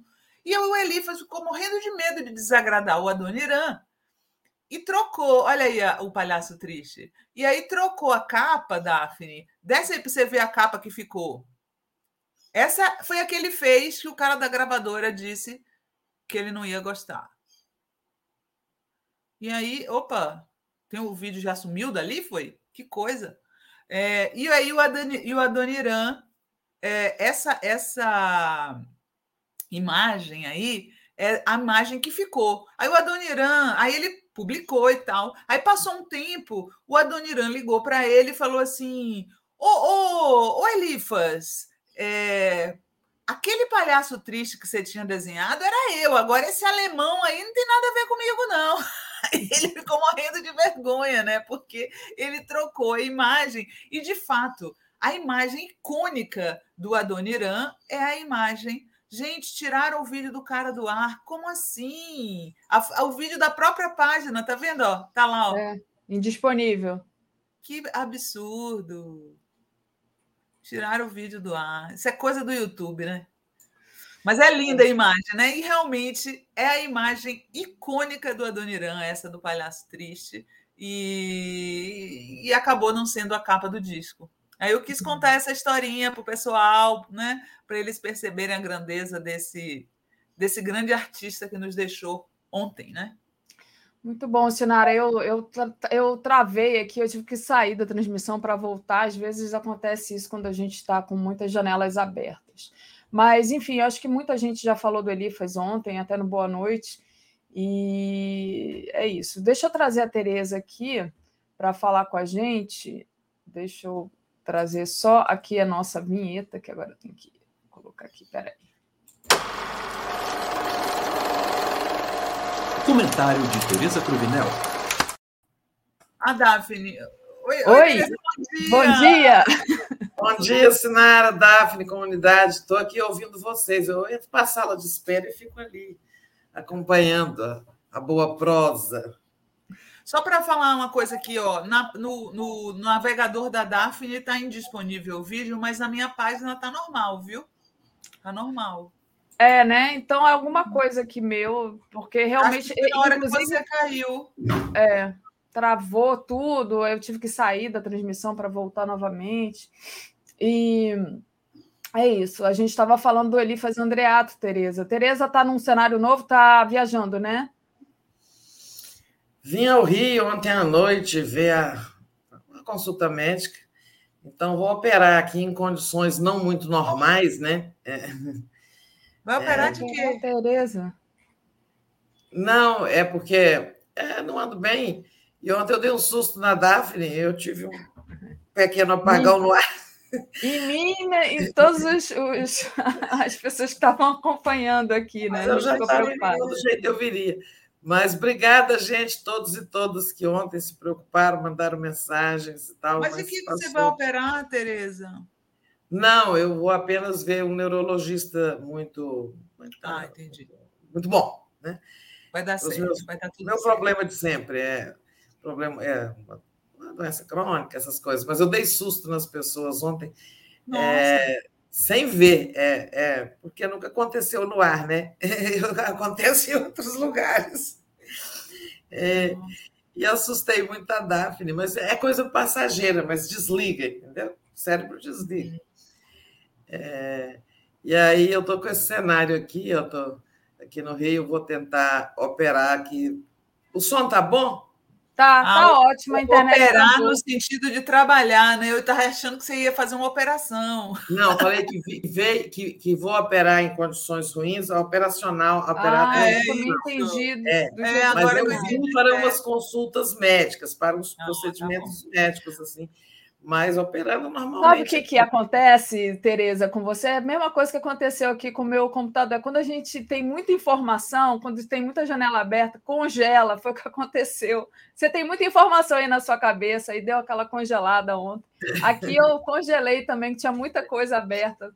Eu acho que é isso. É impressionante. A Tereza congelou e aí voltou e falou assim com toda a clareza que ela sempre fala, tão didática, né? Tão explicando tudo direitinho, cheio de detalhes. É impressionante, eu fico impressionada com a cabeça da Tereza. Mas, Mas é isso, Tereza. vamos voltar aqui, antes de, da gente deixar assinar embora, vamos segurar ela um pouquinho. Segura ela Você estava falando da dona, do, do, do Elifas, né? Eu contei rapidamente ontem, porque eu estava corrido o tempo no Boa Noite. É, eu assim, tenho alegria que possibilitei ajudei para que ele tivesse eh, realizasse um sonho, sabe?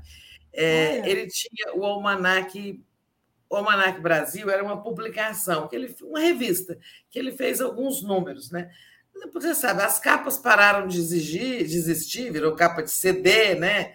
É, e, em suma, ele também tinha essa coisa é, gráfica, um, era uma revista ilustrada do, do gênero dos almanaques antigos, com muitas historinhas populares, sabe? Essas coisas da tradição popular, ditados populares, lendas, tudo ilustrado, era muito bacana o Almanac Brasil impresso. Mas ele tinha o sonho de fazer um programa de televisão com o Almanac, dar vida àqueles personagens, né? das histórias populares, dessas coisas assim. E, e ele fez a proposta para nós no tempo que eu presidia a TV Brasil. E você sabe, o serviço público, tudo é difícil, né? Era uma parceria, e, e mas conseguimos, eu me esforcei muito para contornar os problemas. Aí ele ia para Brasília, é, muitas vezes, não assim, é, ele já não era tão jovem, para a gente discutir, tentar viabilizar e tal. E acabou que deu certo, conseguimos e foi produzida uma série de, se não me engano, 50 programas. Almanac Brasil era exibida aos sábados, nós lançamos em maio de 2010. E você sabe, a mídia sabotava tudo, né? A mídia, assim, se fosse da TV Brasil, era é, sabotava, né? Nem outra emissora dava, dava ibope, igual, por exemplo, o dia que durou 21 anos, né? É, fomos nós que fizemos um acordo com o Flávio Tavares e o filho dele, é, e, pro, e, e, aportamos recursos para eles concluírem a, aquelas gravações e, e, virou uma série. O dia que virou do, eram cinco programas, aquela história do golpe, né, da participação dos Estados Unidos no golpe. Acho que todo mundo viu esse filme, o dia que durou 21 anos, com o compromisso de que depois de dois anos de exibição exclusiva da TV Brasil, eles poderiam transformar num, num, num único filme para passar no cinema e tal. Aí, dois anos depois, ou três, quando acabou esse período, a gente mandava release, as meninas tentavam jogar. Ninguém dava uma linha sobre o dia que durou 21 anos. Quando passou o período e ele condensou os cinco episódios em um filme, né, em um documentário de 52 uhum. minutos, nossa, bombou, né? Aí bombou. Todo mundo falava e, e entrevistava é, o diretor e escrevia, né? É, exibiu, a Globo News exibiu o dia que durou 21 anos. Agora, enquanto ele foi um conteúdo da TV Brasil, ó, nenhuma linha. É, assim também o Almanac Brasil. O Almanac Brasil, esse é do Elifas, está lá né, no acervo da TV Brasil. Poderia estar sendo exibido, A TV Brasil poderia, por exemplo, estar usando a lei, dos, da lei do cabo, né, para que canais a cabo que precisam cumprir uma cota de conteúdo nacional exibissem, mas não, eles deixam lá, sabe, trancado numa sala chamada acervo.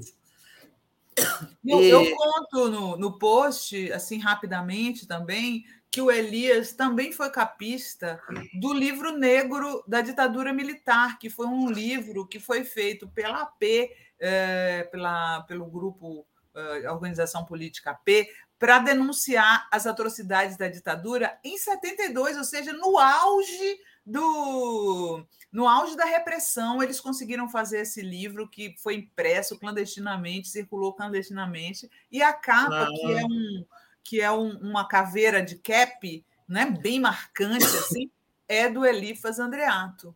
Ah, pois é, eu não sabia dessa, não conhecia. E esses 71 e 72. Tem no post, você viu, né? Realmente, é, olha, aí, é, olha que bacana livro negro da ditadura militar. E foi um período realmente 71 e 72. A ditadura tinha uns momentos assim, né? O terrorismo de Estado da ditadura, ele tinha momentos em que ele focava, vamos destruir o, o, o partidão, Partido Comunista Brasileiro. Aí foi aquela sangreira, né? Que mataram, prenderam e torturaram até morrer vários membros do Conselho do, do Comitê Central do, do, do Partidão, PCB. Depois teve um momento em que eles queriam estraçalhar o PC do B, né? Teve chacina da Lapa, tudo aquilo.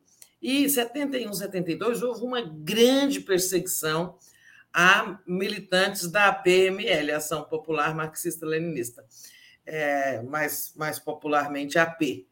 Então, foi quando eles fizeram esse livro. Mataram muitos da AP também, sabe? É, parece que eles tinham, assim, um foco. Agora vamos destruir ali. Depois teve um momento que eu entrei nele, vamos perseguir os trotskistas, né? Eles tinham essas obsessões assim. E o, o Elifas nunca deixou de estar nessa, nessa fronteira aí de defesa, de combate à ditadura, de denúncia dos seus crimes, Sim. de defesa da democracia. Mas deixou coisas muito bonitas, né?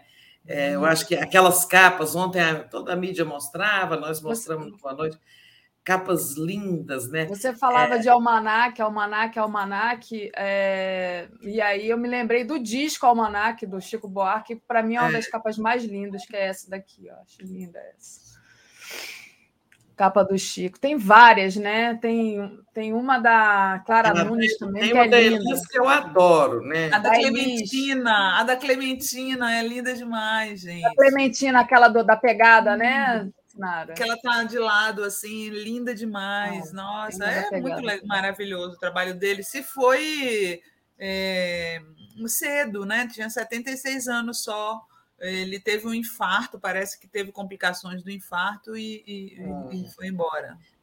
Pois é, você vê, é aquela coisa ali, eu participo desse movimento em defesa da EBC, né? Vou até fazer um seminário semana que vem, aquela destruição né, imperdoável que está acontecendo lá. Hoje era dia da TV Brasil exibir um daqueles, daqueles documentários né, do, da série Almanac Brasil, que estão lá guardados no acervo, é, em homenagem ao, ao Elifas. Mas vocês acham que vão fazer? Duvido, né? Elifas é um cara de esquerda, né? Mas é, era um momento hoje de exibir um daqueles filmes, um daqueles programas. É. Verdade. Muito bem. Eu vou. Meninas, só... então eu vou nessa, tá? Eu vou terminar Valeu, de tomar o café. Desejo a vocês um bom dia. Tereza, te desejo muitas melhoras e vai dar tudo certo, viu? Vai. É. Bom, Obrigada. Beijão. Beijo. Fiquem aí batendo papo. Beijo. Tchau. Clarissa disse assim: olha, excelente filme, o dia que durou 21 anos, não sabia da origem desse filme. Parabéns à TV Brasil. Pois é, né, Clarissa? Muita coisa escondida, né? É, muita é, coisa é impressionante isso. Né? Eles estavam filmando, eles tinham começado a filmar, né? O, o, o Flávio Tavares e o seu filho, esqueci o primeiro nome dele, é, Tiago Tavares, né? Que é o diretor do filme. Eles estavam, depois chegou um momento que eles não tinham recursos financeiros. Aí, a TV Brasil quer entrar como sócia? Queremos. E entramos, né, aportamos recursos, eles terminaram a série com esse compromisso. Durante dois anos é da TV Brasil, cinco programas. E no aniversário do golpe, que é amanhã, por sinal, de, novamente, né? amanhã serão 58 anos do golpe de 64. É, enquanto eu estava lá, e até mesmo depois, todo ano, em 31 de março, a gente exibia o dia que durou. Naquela semana, a gente programava o dia que durou 21 anos a série de cinco programas. É bom, quando acabou o tempo, isso é uma regra muito comum é, no, no mercado de audiovisual, né? O sócio, um dos sócios, por exemplo, uma televisão, ela entra de sócio e ganha exclusividade durante um tempo para exibir. Nós tivemos os dois anos é, e uma parcela dos direitos autorais. Aí, quando isso virou só o filme, que era, era o combinado, ele condensaria depois. É um filme, se não me engano, de 60 minutos. É, aí já não era mais exclusivo da TV Brasil. Só aí que a mídia começou a dar notícia. Eu fiquei muito revoltada. Tereza, já. E ninguém sabia mesmo, sabe? A Dilma, presidente, programou um dia a exibição do filme lá no Alvorada e convidou várias pessoas, né?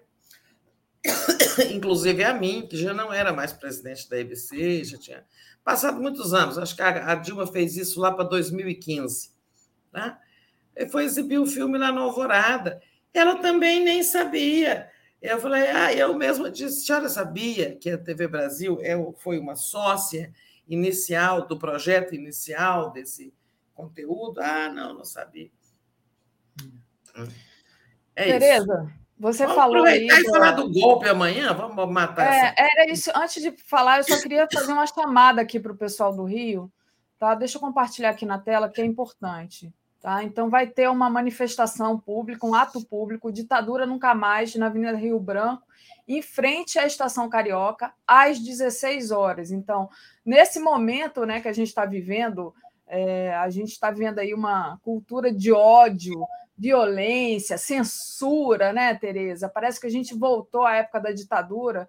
É, é as entidades e os coletivos é, que são comprometidos pela luta por memória, verdade, justiça e reparação estão chamando então esse ato por ditadura nunca mais, né? Então é importante que todo mundo, né, que é do Rio de Janeiro, deve ter outros pelo Brasil, mas eu recebi esse. Então que as pessoas vão à rua se manifestar contra ditadura, contra censura, né, contra o Bolsonaro que é, é, exalta torturador, muito importante. O pessoal está dizendo aqui que estou picotando. Mas vamos falar, Tereza. Passo para você, então, fazer um comentário. Então, é, esse ato aí, ó, é, se a Daphne voltar, é, aquela, aquela imagem que você pôs. Vou voltar. É, convocação do ato. Prestem atenção que é, é dia 1 de abril. 1 né? de abril. É, às 16 horas. Aliás, se eu puder, eu ainda vou, que eu ainda estarei aqui no Rio. Eu, eu, se eu puder, eu irei lá. É, por que dia primeiro, né, gente? Porque é, esses golpistas de 64, né, eles tinham. É, eles manipulavam até o dia do próprio golpe deles, né? O general. É, o general golpista, né? Que, como era aquele que marchou de, de Juiz de Fora para o Rio, né? É, o... Primeiro.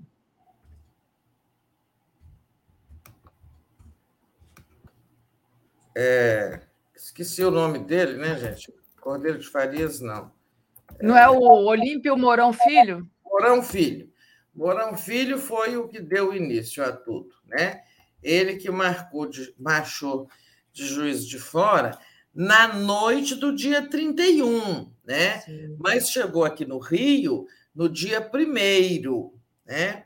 E foi no dia primeiro que eles fizeram, de fato, as operações de guerra do golpe, cercar o Palácio das Laranjeiras, é, que era, né, era a sede da presidência da República no Rio. Naquele tempo, a, a transferência da capital para Brasília ainda não era completa, completa. O presidente ainda despachava muito aqui, né? E tal. É, e, então, o Jango estava aqui, os tanques cercaram o Palácio Guanabara, é, o, o, o, aqui o governador Carlos Lacerda né, também se juntou e fez discursos e tal. É, o Jango voou para Brasília, né, é, para tentar resistir lá, o tal dispositivo militar, que seriam os aliados legalistas dele, que não permitiriam o golpe, esse, esse, esse dispositivo, chamado dispositivo militar do Jango, falhou, né? e é, ele teve que se deslocar para o Rio Grande do Sul, penso o governador, o Brizola era o governador do Rio Grande do Sul e tinha do, no ano ante, é, em 61 tinha comandado aquela resistência, a campanha da legalidade, né, é, que permitiu ao Jango tomar posse, porque os militares tinham vetado a posse dele depois da renúncia do Jânio, né, em agosto de 61. Então, assim, o Brizola tinha lá o apoio do Quarto Exército, tinha feito a resistência de 61. João Goulart correu para. É, saiu, de, viu que em Brasília não dava para não tinha condições de resistência, foi para o Rio Grande do Sul tentar resistir lá. Mas lá também não foi possível e ele e o Brizola foram para o Uruguai. Né? É, e, e em Brasília, o Congresso foi cercado, tal, tal e tal. E isso aconteceu, tudo isso aconteceu dia 1 de abril. Mas como 1 de abril é o dia da mentira, né? Eles passaram a falar em revolução, né? É, aí contaminando a palavra revolução, né? Chamando um golpe, uma quartelada de, de, de, de, de revolução, de 31 de março de 1964. Mas, na verdade, o golpe deles aconteceu dia 1 de abril, dia da mentira. Exatamente. E aí mudaram a data. Por isso, os organizadores aí, eu não sei quem nem são os organizadores, mas desse ato Ditadura Nunca Mais, né? Que a Daphne está mostrando, eu nem sabia que ia haver esse ato. É, espero conseguir ir lá. É, na Rio Branco, né? É... é... na Rio Branco, em frente à Estação Carioca, às 16 horas, dia 1 hum. Pois é, aí, cariocas, vamos lá. É, no dia primeiro e não no dia 31. Eu acho isso muito certo, sabe? Vamos recolocar as datas certas da história, sabe? É, é, tanto eles, quando celebrarem, deviam celebrar 1 de abril, quanto nós, do outro lado, né, os derrotados de então, quando a gente denunciar, é 1 de abril. É isso, vamos em frente. Da... E a direita, né, depois de que conseguiram derrubar a Dilma do poder, eles estão cada vez mais é, querendo comemorar esse dia 31, né, Tereza? Também. Desde que é, é uma questão aí do, do, da direita de comemorar esse dia de 31 como se fosse alguma coisa boa, mas não é uma coisa terrível, uma coisa horrível, uma mancha na história da, do Brasil. Diga, é, mas eles sempre, eles sempre celebraram no dia 31, sempre. É. É, para fugir, que eles tinham vergonha de ser o dia da mentira. Bom, Tereza, mudando aqui de assunto um pouco, mas deixa eu só, antes de mudar de assunto, agradecer ao pessoal que está acompanhando a gente aqui, pedir para deixar o like e compartilhar essa live, muito importante, tá? Então, também clica aí no sininho. É... E quem puder, torne-se membro da TV 247 aí no botão torne-se membro ou faça uma assinatura solidária em brasil247.com.br apoio. A Ted Boy Romarino diz assim: se até em cima dos netos pequenos do Lula eles tripudiam, imagina se a Janja vai se salvar. É, o Ted Boy fez essa, esse comentário a respeito do que eu falava com a Senara mais cedo, de estarem espalhando fake news aí sobre a Janja, dizendo que ela é uma fugitiva da, da uma polícia. caloteira, né? Uma caloteira. É. Kleber Rodrigues de Paula fa, é, pediu para dizer para você usar óleo de cannabis. A Isa Schecker, bom dia meninas. Não votei no PT desde o meu primeiro voto para ver o Rui Costa e o PT da Bahia em processo de privatização da água. Indignada. Muito bom, Isa. Iracema Vasconcelos. Hoje é possível assistir a esses filmes, documentários e séries na TVT, Cine TVT. Obrigada pela dica aqui. Então, é, Tereza. Ah, ela está dizendo da série do Almanac Brasil, é? Eu acho que sim, do filme também, da 21 anos, né? Como é que chama? a pessoa falou em óleo de cannabis, eu estou cheirando aqui óleo de alecrim, que me ajuda também, mas é, meu filho ontem até escreveu de Nova York dizendo isso. Olha, procura um neurologista que usa canabidiol, que é muito bom para os problemas neurológicos. É, eu estou procurando um, um, um, prescritor, né? Tem que ser ter um médico que prescreve, né? Uhum. Eu tenho fé, inclusive, nisso, assim, na eficiência do CNB, né? C, uhum. CND, canabidiol. Canabidiol. Mas bom. vamos ver. Mas, enfim, falando em privatizações e tudo, queria que você fizesse um comentário sobre a questão da escolha do novo presidente da Petrobras, né? Por que o mercado ficou feliz com essa escolha, né? E o que, que a gente deve esperar desse, dessa pessoa que foi escolhida, que foi chamado de lobista por Lula? É o. Sempre esqueço o nome desse homem, Adriano. Pires. Pires, exato. Adriano Pires, eu também ontem tinha esquecido o nome dele quando eu te escrevi. Pois é, vamos falar de Adriano, Adriano Pires, que o Lula chamou de lobista. Um sujeito que, como destaca aí a, a, a matéria que está na home do 247, não revela quem são os clientes da sua consultoria. Ele realmente é um consultor importante, consultado por empresas, né, maioria estrangeira, como apontou Lula e também muito ouvido pela mídia corporativa, especialista, tratado como se ele fosse assim um técnico, ele não é dono de, ele não é sócio de petroleiras privadas nem estrangeiras, ele é um técnico, né, entre aspas e tal. Agora, ele ele trabalha muito para esses, esses é, essas petroleiras estrangeiras interessadas no nosso pré-sal e tudo mais. É, e a, o mercado aplaudiu, né? sob a forma, inclusive, de subida das ações da Petrobras. Né? Porque ficou claro o seguinte: o Bolsonaro tirou o general Silva e Luna da presidência da Petrobras, vai ser formalizado semana que vem, né? mas já já está já tá precificado. Ele tirou para porque estava insatisfeito com a subida dos preços do petro... da, da, dos combustíveis, que estão ajudando muito a produzir a inflação, estão contribuindo muito para minar a popularidade do Bolsonaro. Mas ele coloca alguém que também defende essa política da paridade internacional, que é o tal PPI, né? é, que vincula o preço dos combustíveis ao dólar, ao preço do barril internacional, preço internacional do barril de petróleo, tudo. É, e esse Adriano Pires também é um defensor dessa política, né?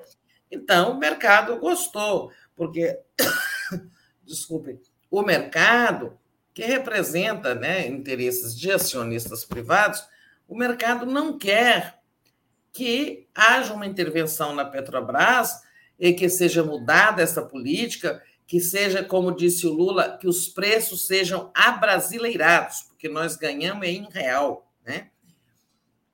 O mercado não quer isso porque afeta o rendimento, o recebimento de dividendos pelos acionistas privados, inclusive os acionistas estrangeiros que compram ações da Petrobras na Bolsa de Nova York. Mas por que então o Bolsonaro tira alguém que defendia a política PPI e bota outro que também defende a política PPI? Né?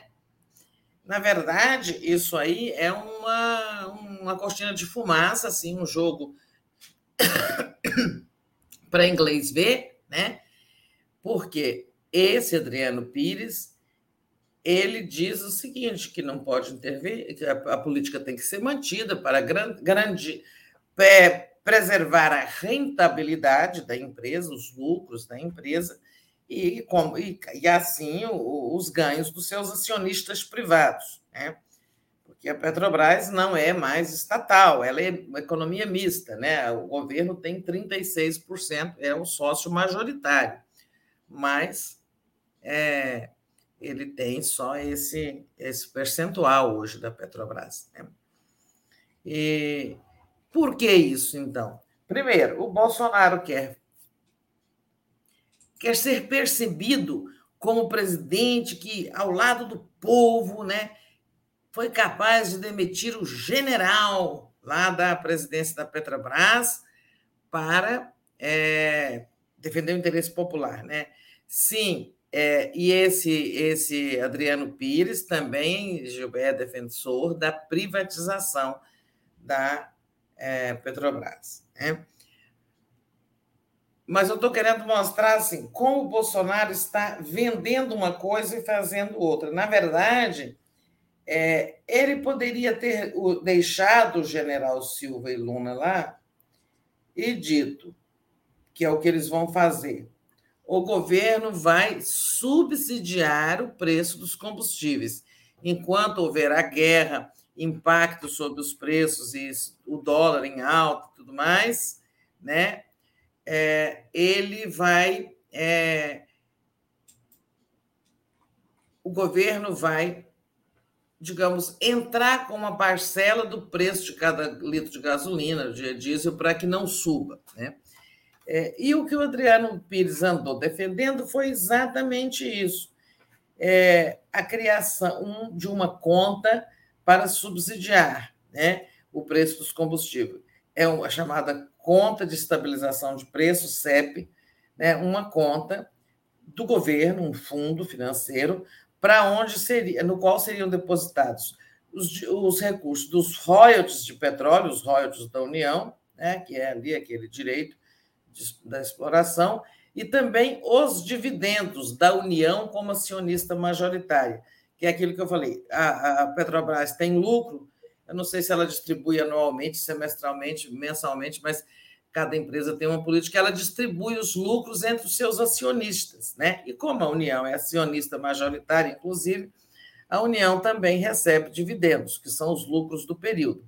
Essa conta, esse dinheiro reunido nessa conta é usado para a Petrobras continua lá fazendo a PPI, a política de paridade internacional, e diz o seguinte: gasolina vai para R$ reais, né?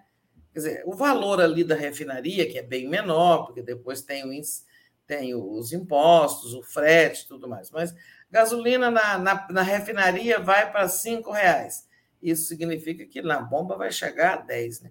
É, mas R$ reais. Aí o governo fala: não, você vende a 4, tá? E para cada, para cada litro vendido, eu vou entrar com um real para que o combustível chegue ao brasileiro, brasileira, com um preço menor. Né? Isso é o subsídio. E parece que é isso que eles estão querendo fazer. Né? Então, isso não precisava nem demitir o general, porque o outro pensa exatamente como o general, mas é o Bolsonaro fazendo de conta que é jogando para a plateia que a pessoa pense que é, ele, ele foi lá na Petrobras, bateu a mão na mesa e tal. Mas é, esse Adriano Pires, ele está. É, ele, ele esteve com o Bolsonaro três vezes antes de, do anúncio da mudança na Petrobras. Já estava tudo combinadinho. Eles, Bolsonaro, Bolsonaro quer a privatização da, da, da Petrobras. Ele também quer, mas eles sabem que nesse ano de campanha não dá. Então devem ter combinado isso. Adriano Pires, você assume, tá? Esse ano a gente não privatiza, não, mas se eu ganhar, que ele acha que vai ganhar, é, aí sim a gente depois vende e acaba com essa Petrobras, né? que é o que eles querem. E esse ano vamos dar um jeito de é, atenuar aí esses preços dos combustíveis, porque estão fazendo muito mal para a minha candidatura. Né? E aí virar essa política de subsídio. Né? Mas isso nem depende da Petrobras, isso é uma política de governo. O, o governo que, se quiser subsidiar preço que subsidia, seja tirando dinheiro do Tesouro ou dessa conta aí, que são os ganhos que a União tem da própria Petrobras, royalties e dividendos. É, o governo podia ter feito isso, inclusive, com Silvio Luna. Mas é para adorar a pílula e sabe, passar a ideia de que o valentão comprou, é, defendeu os interesses do povo. Né? Misancene do Bolsonaro, né, Tereza? Tereza, a... temos aqui alguns alguns comentários, inclusive da Edina, que disse para você procurar, eu anotei aqui a associação Abrace. Abrace que, de. É, Abrace. Pessoa, por, né? É, de João Pessoa, porque eles têm uma lista lá de médicos que é, prescrevem o canabidiol. E ah, legal, temos obrigada. Temos aqui também um comentário da Adriana Vaz. Eu posso indicar um psiquiatra que prescreve o canabidiol e o Gilberto Cruvinel, que foi aquele que você leu. Tereza, eles, se eles não puderem privatizar a Petrobras, poderão deixar armadilhas para o próximo governo ter que cumprir e deseja estima melhoras a você.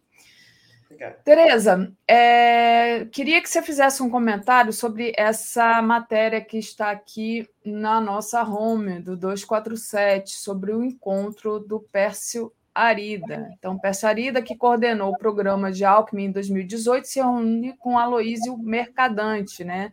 Primeiro encontro com o economista tradicionalmente associado ao PSDB e ligado ao vice de Lula, Geraldo Alckmin. Então, passo para você comentar. Pois é, eu sei que vai ter muita gente estrilando hoje, né, os que são contra a aliança com Geraldo Alckmin, é, mas é, faz parte, né, gente? O Pércio Arida é, é um, um, dos pais do Plano Real, um, um, economista realmente ligado aos tucanos, e como a pessoa ligada ao Alckmin, teve essa reunião aí, não quer dizer que ele vai influenciar no programa econômico do Lula, mas também não quer dizer que o Alckmin será indiferente. Né?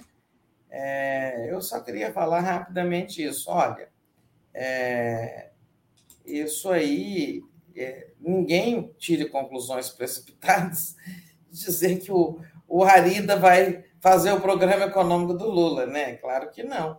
Agora, é, até para que é, o Alckmin fique, digamos, é, confortável para defendê-lo, para defender o programa que foi adotado. Aliás, não tem programa ainda, né?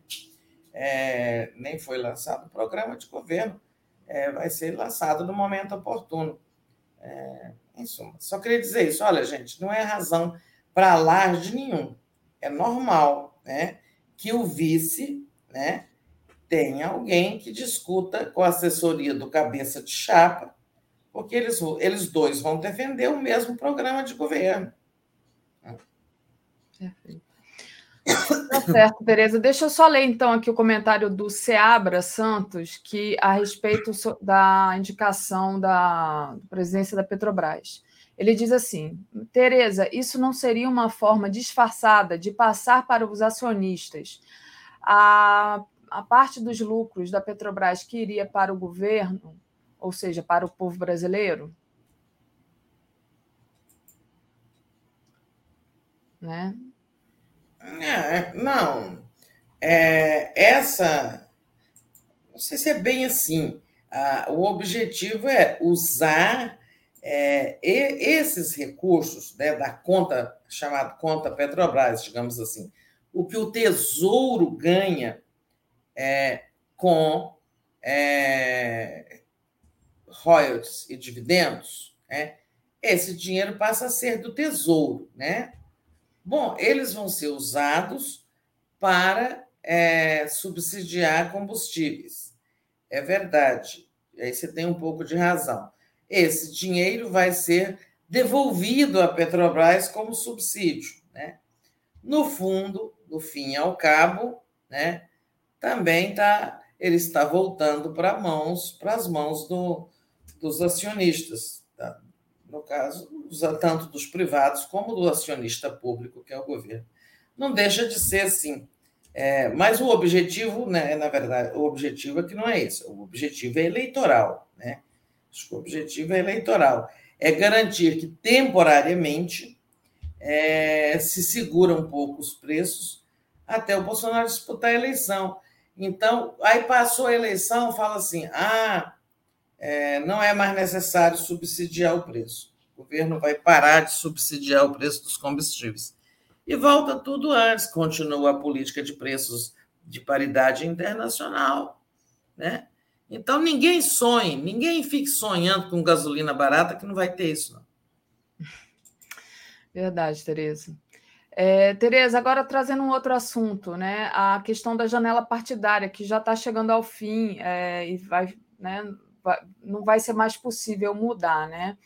É, e aí, quando a gente olha as mudanças, a gente vê que é, quem ganhou mais com, com essa questão foi part, os partidos que apoiam o Bolsonaro. Queria que você trouxesse uma análise sobre essa questão da janela partidária.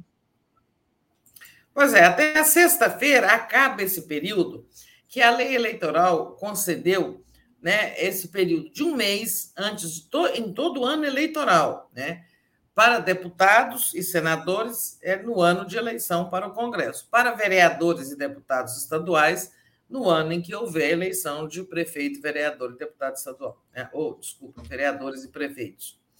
É, então, é um período de 30 dias no qual as pessoas podem mudar de partido sem sofrer punição, sem aplicar-se aquela regra de que o, o mandato pertence ao partido, logo aquela pessoa pode perder o mandato mandato é do partido, chama o suplente, né? Então, isso vai acabar sexta-feira, né? É, o balanço de hoje é parcial. Sexta-feira a gente vai ver. Mas quem está se saindo bem, quem está ganhando com isso, por hora, prestemos bem atenção, né? É o bolsonarismo, né? Então, é, eu mandei uma tabela ontem para ser exibida, mas esqueci é, de mandar para você. Mas ela é assim, ó, ó. Até agora, cerca de 50 deputados trocaram de partido. E quem mais ganhou deputados foi o PL do Bolsonaro. É, ele ganhou 22 e tinha 43, agora será a maior bancada com 65. O Republicanos, que também é partido do Centrão, tanto quanto o PL, tinha 31, ganhou 10, vai ficar com 41 deputados. O PP do Lira tinha 42, ganhou mais 4, vai para 46. O PSD do Gilberto Kassab, né, de 35, ganhou 6, subiu para 41. E esse União Brasil, né, é, perdeu que depois da fusão de PS, PSL com democratas, esse partido virou um sucesso, né? o maior partido da Câmara, 81 deputados. Já perdeu 27, já, de 81 já caiu para 54. Né? Nós tivemos, por exemplo, de chamar a atenção também que o PDT perdeu três, né? É, tinha eleito 28 deputados em é, 2018. Depois perdeu três, ficou com 25, agora perdeu mais três, ficou com 22. Partido do Ciro. Eu não estou dizendo que tem a ver com o Ciro, com a campanha do Ciro, mas é fato que o PDT encolheu de 2018 para cá. Tá? É, na verdade, perdeu seis deputados. O PSB perdeu um, caindo de 30 para 29, mas ainda vai perder mais, tá? Até sexta-feira. É, o PT não perdeu nada, também não ganhou, ficou do mesmo tamanho, continuou tendo uma bancada de 54 deputados. Agora, no campo da esquerda, tem umas mudanças interessantes também, que é o seguinte: é, o PV tinha quatro deputados. Depois que o PV, Partido Verde, é, juntamente com o PSDB, PE, PCdoB, formou aquela aliança, a federação com o PT, ele dobrou de tamanho. Até sexta-feira vão se filiar três do PSB e um do Podemos. Isso são deputados querendo estar num partido que faz parte, fará parte da coligação de apoio à candidatura do presidente Lula. Né? Então, o PL, o PV vai dobrar de tamanho, de quatro vai passar para oito. Né? Esses são os movimentos. Agora, o que, que a gente vê nesses movimentos? Ó?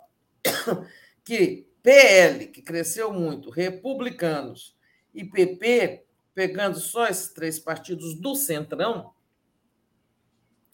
então, sozinhos, eles somam. É, deixa eu fazer uma continha rápida aqui.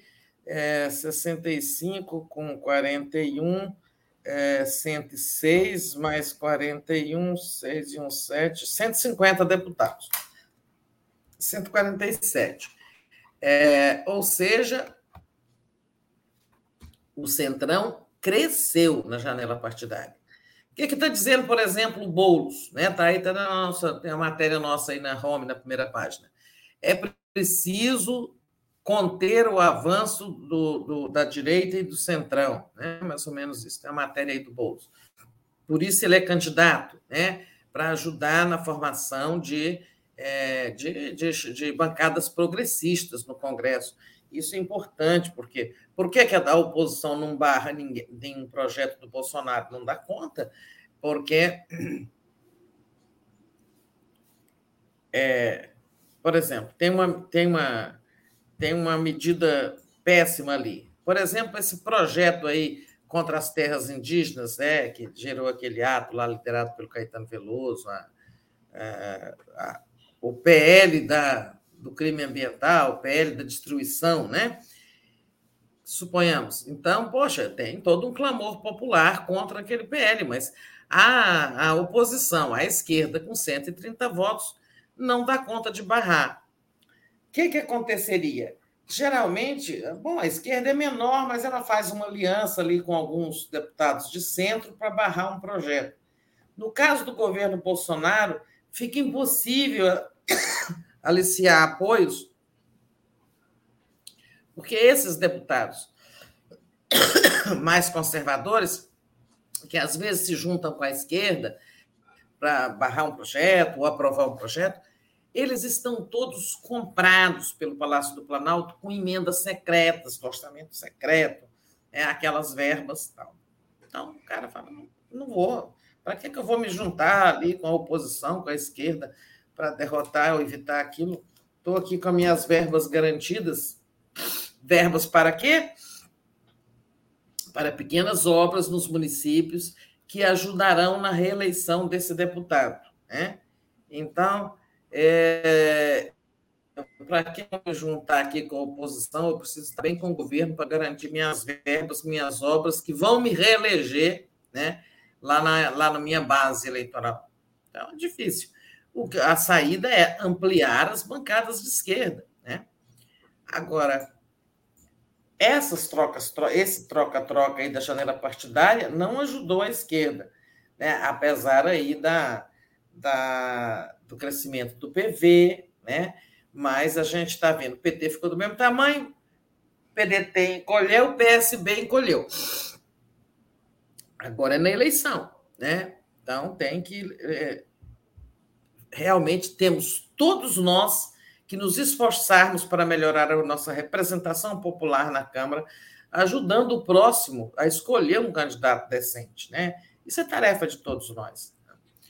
É, e outra coisa, por que, que é ruim que a janela partidária tenha favorecido o, o, o Centrão e o bolsonarismo? Porque essas pessoas vão fazer campanha, esses candidatos a deputado vão fazer campanha com o santinho do Bolsonaro, pedindo voto para si e para o Bolsonaro. Muitos deles lá nos fundões do Brasil. Né? Tereza. Mas sexta-feira a gente fará um balanço definitivo desse, dessa, dessa sexta ou segunda, porque sexta ainda vai ter a gente, ainda vai ter gente mudando de partido, né? Tem gente que vai deixar para a última hora. A Almeri está te desejando aqui é, saúde e a Ana Nascimento está reclamando, pedindo para eu liberar você. Gente, a Tereza não, gente, libera. Eu estou bem. Quando eu não estou bem, eu falo, tá? Pode ficar tranquilo. Só estou tossindo um pouco.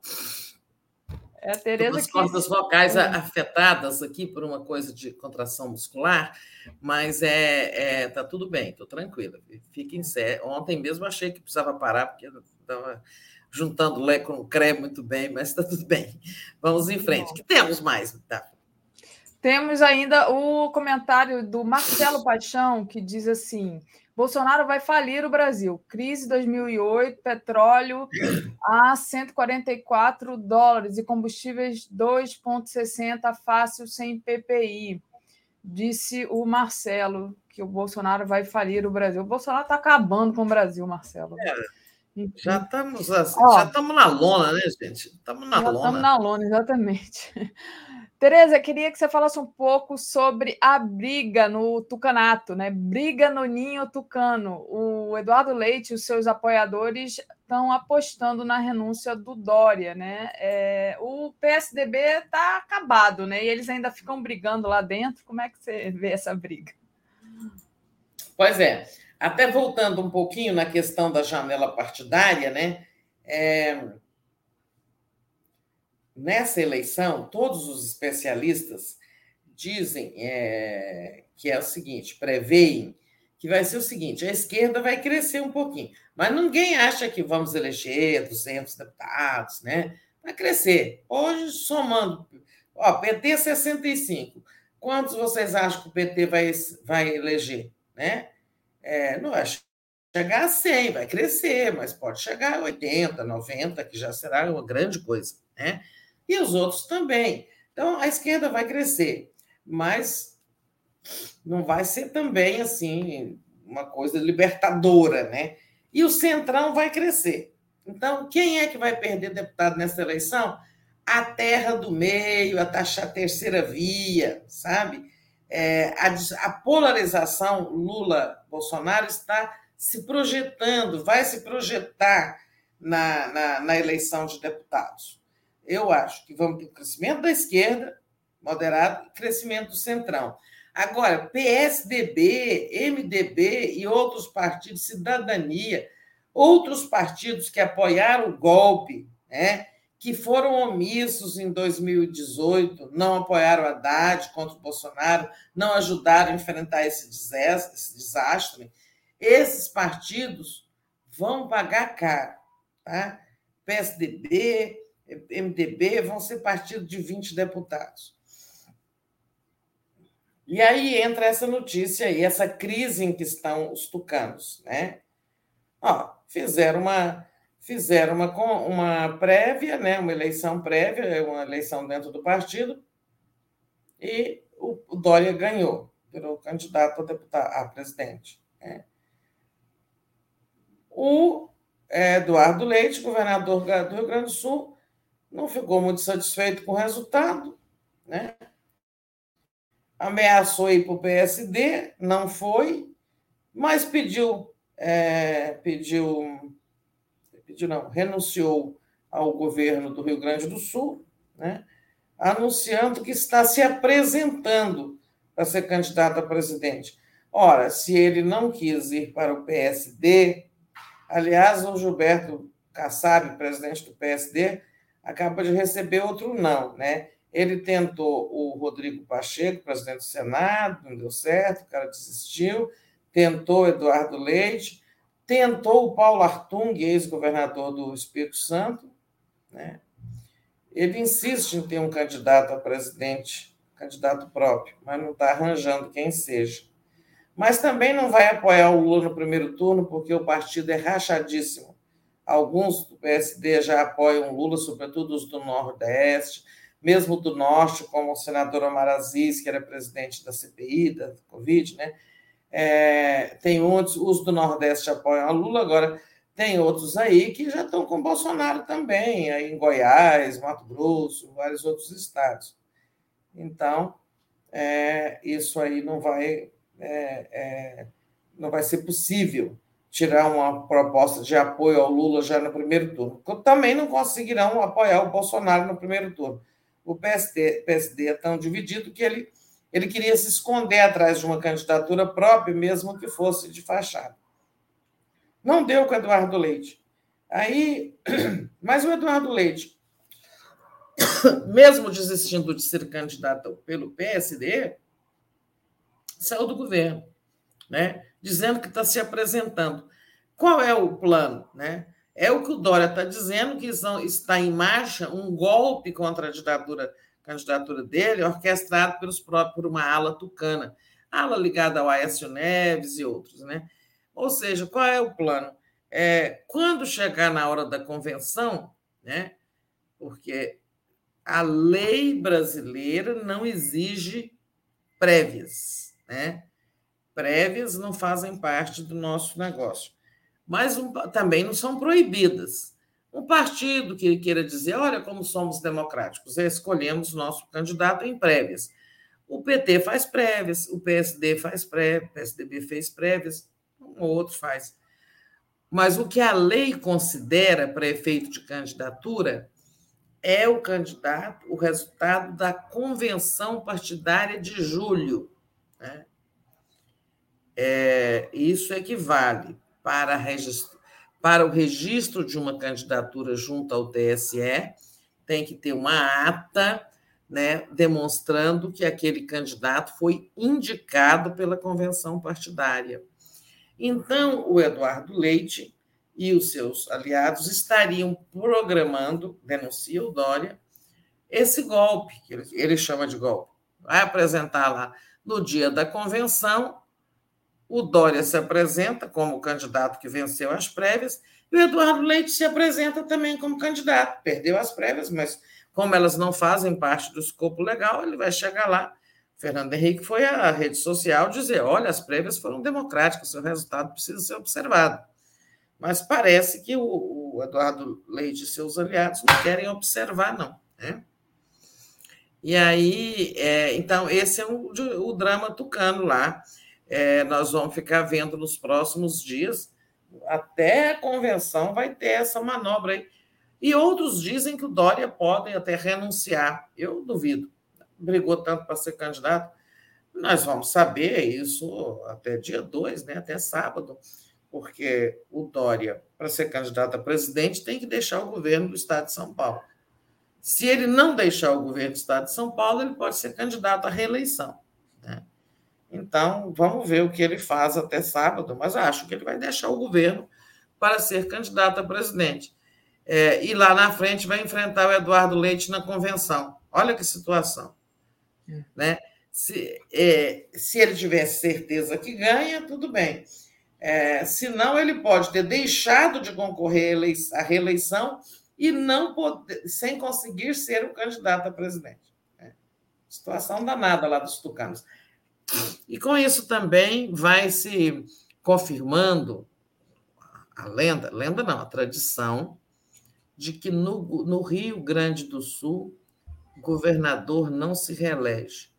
Nunca, desde que foi adotada a reeleição no Brasil, um governador do Rio Grande do Sul se elegeu, se reelegeu. Mesmo quando ele disputou a reeleição, perdeu. Né? E aí nós tivemos caso de Olívio, do PT, caso é, de Eda Cruzes, do PSDB, caso de Tarso Genro, do PT. Né? É, agora, porque ali sempre foi um revezamento ali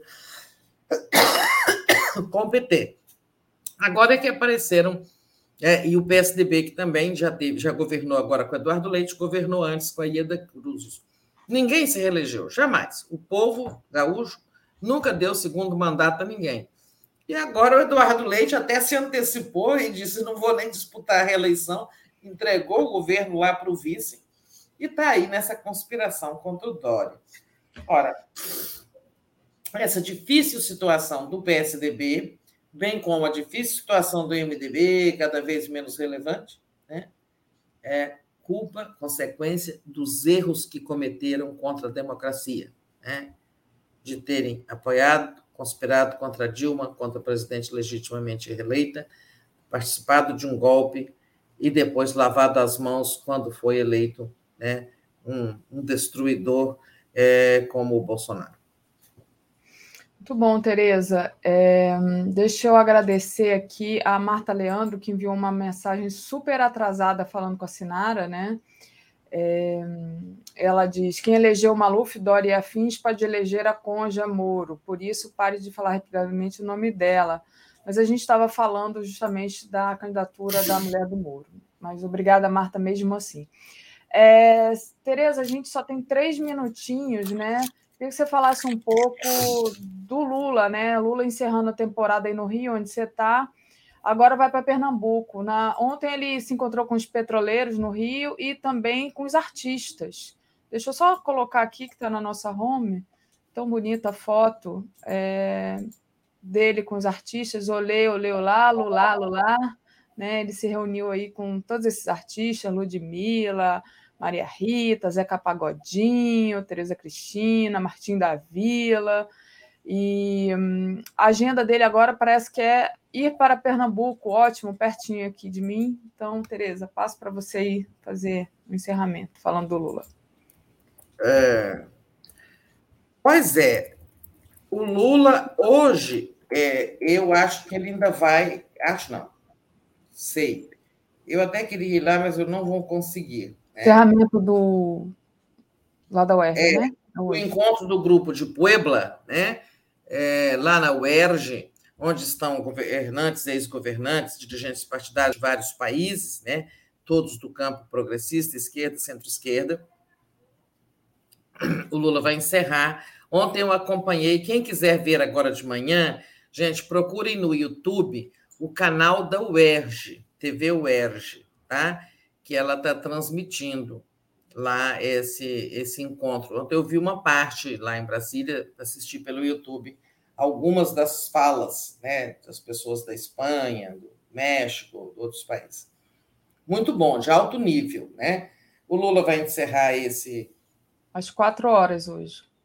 Ah, às quatro a fala dele, né? É. Então, de quatro é... às cinco, né? O encerramento teve esse encontro com os artistas, né? um encontro aí muito movimentado, é, e acho que ele não fica para o ato é, de do dia 1 contra o golpe de 64. Né? Ele volta para São Paulo, teve com os petroleiros já, o Lula fez muita movimentação aqui no Rio. Hoje, 16 horas, é a fala dele, Débora? É o encerramento, né? Na programação tá assim, olha, 16 horas, conferências de encerramento, igualdade o futuro da América Latina. Luiz Inácio Lula da Silva, é, e, e, então é, tá marcado para as 16, ah, né? 16 a 18. Então... Não sei se vai ser exatamente às 16, mas está previsto encerramento para as 16 horas. Então, na parte da tarde tem encerramento, talvez eu até consiga ir lá. É, ah, então, é, o Lula volta a São Paulo e semana que vem, retomando aí o fio da meada, semana que vem tem a viagem a Pernambuco, onde ele quer acertar ali algumas coisas da aliança do PT com o PSB. Né? Nós vimos semana passada que teve a, né, o desfecho da crise com a Marília Reis. Temos aqui na nossa primeira página, portal 247, que a Marília, é, primeira pesquisa depois que ela saiu do PT, mostra que ela lidera em todos os cenários né, para governador. Né? Então, qual é o problema? É, ela está, ela está é, para governador. Ela tem 28%, o dobro da Raquel Lira, do PSDB, que é a segunda colocada com 14%, depois Miguel Coelho, da União Brasil, Anderson Ferreira. Danilo Cabral, do PSB, está em quinto lugar, com 6%. E pela aliança combinada, né, é esse Danilo Cabral, do PSB, que será apoiado pelo PT, né, é, que terá o candidato ao Senado. O Lula é, tem que. É, um dos, uma, uma das pautas dele, a principal pauta dele lá em, lá em Pernambuco, é que o PSB está incomodado, achando que ele vai, é, na verdade, não apoiar ah, o, o, Danilo Cabral, né, que é o candidato do PSB, e sim a Marília. A Marília quer apoiar o Lula, já falou que vai apoiar o Lula. Né? Mas eu já vi uma declaração dele ou de dirigentes do PT é, em resposta ao PSB dizendo o PT, Lula só terá um palanque em Pernambuco, né? Que é honrar a aliança com o PSB e apoiar o seu candidato, mesmo estando em quinto lugar, né? e não apoiar a Marília. Mas na militância do PT, a gente sabe que muita gente irá com a Marília. Isso aí o Lula também não pode segurar voto de eleitor, né? O cara vai votar no Lula para presidente, vai votar na Marília para governadora. Então, isso está dando uma, uma, um nervosismo muito grande ali na relação com o PSB. O Lula quer pacificar, vai se encontrar com o governador Paulo Câmara e outros dirigentes, dizer: olha, eu não posso impedir que ela me apoie. Agora, eu estarei com vocês aqui na chapa PT-PSB. Né? É, eu acho que esse é o que ele vai fazer lá, é mostrar, colocar uma água benta, né? Hum, Enfim. Muito bom. Muito bom, Tereza. Deixa eu dar a programação de hoje. Às 10 horas, o mundo como ele é. Rússia e Ucrânia estão próximas de um acordo de paz. Às 11 horas, Giro das 11. Às 13 horas, Contra a Violência do Estado, com Eugênia Gonzaga e Adriano Diogo. Às 14 horas, Soltando Verbo. Às 15 horas, Atushi Conde. Às 16 horas, Brasil Popular, Defesa da Democracia e dos Direitos do Povo. 17 horas, Pauta Brasil. 18h30, Boa Noite 247. 22 horas, o dia em 20 minutos e às 23 horas, live do Conde. Obrigada, Tereza. A gente vai ficando por aqui. Ah, deixa eu só acreditar. É, dar um, falar um obrigado aqui para o Ricardo Marinho, petista que tem vergonha na cara, apoia, apoia e votará em Marília. O PSB é um partido traíra e covarde. Bem feito, vão perder. Diz aqui o Ricardo Marinho, falando aí justamente do que você estava dizendo. Obrigada, Tereza. A gente vai encerrando por aqui. Melhoras. Obrigada a todos e todas pelas dicas, tá? Tchau, tchau. Valeu. Ciao.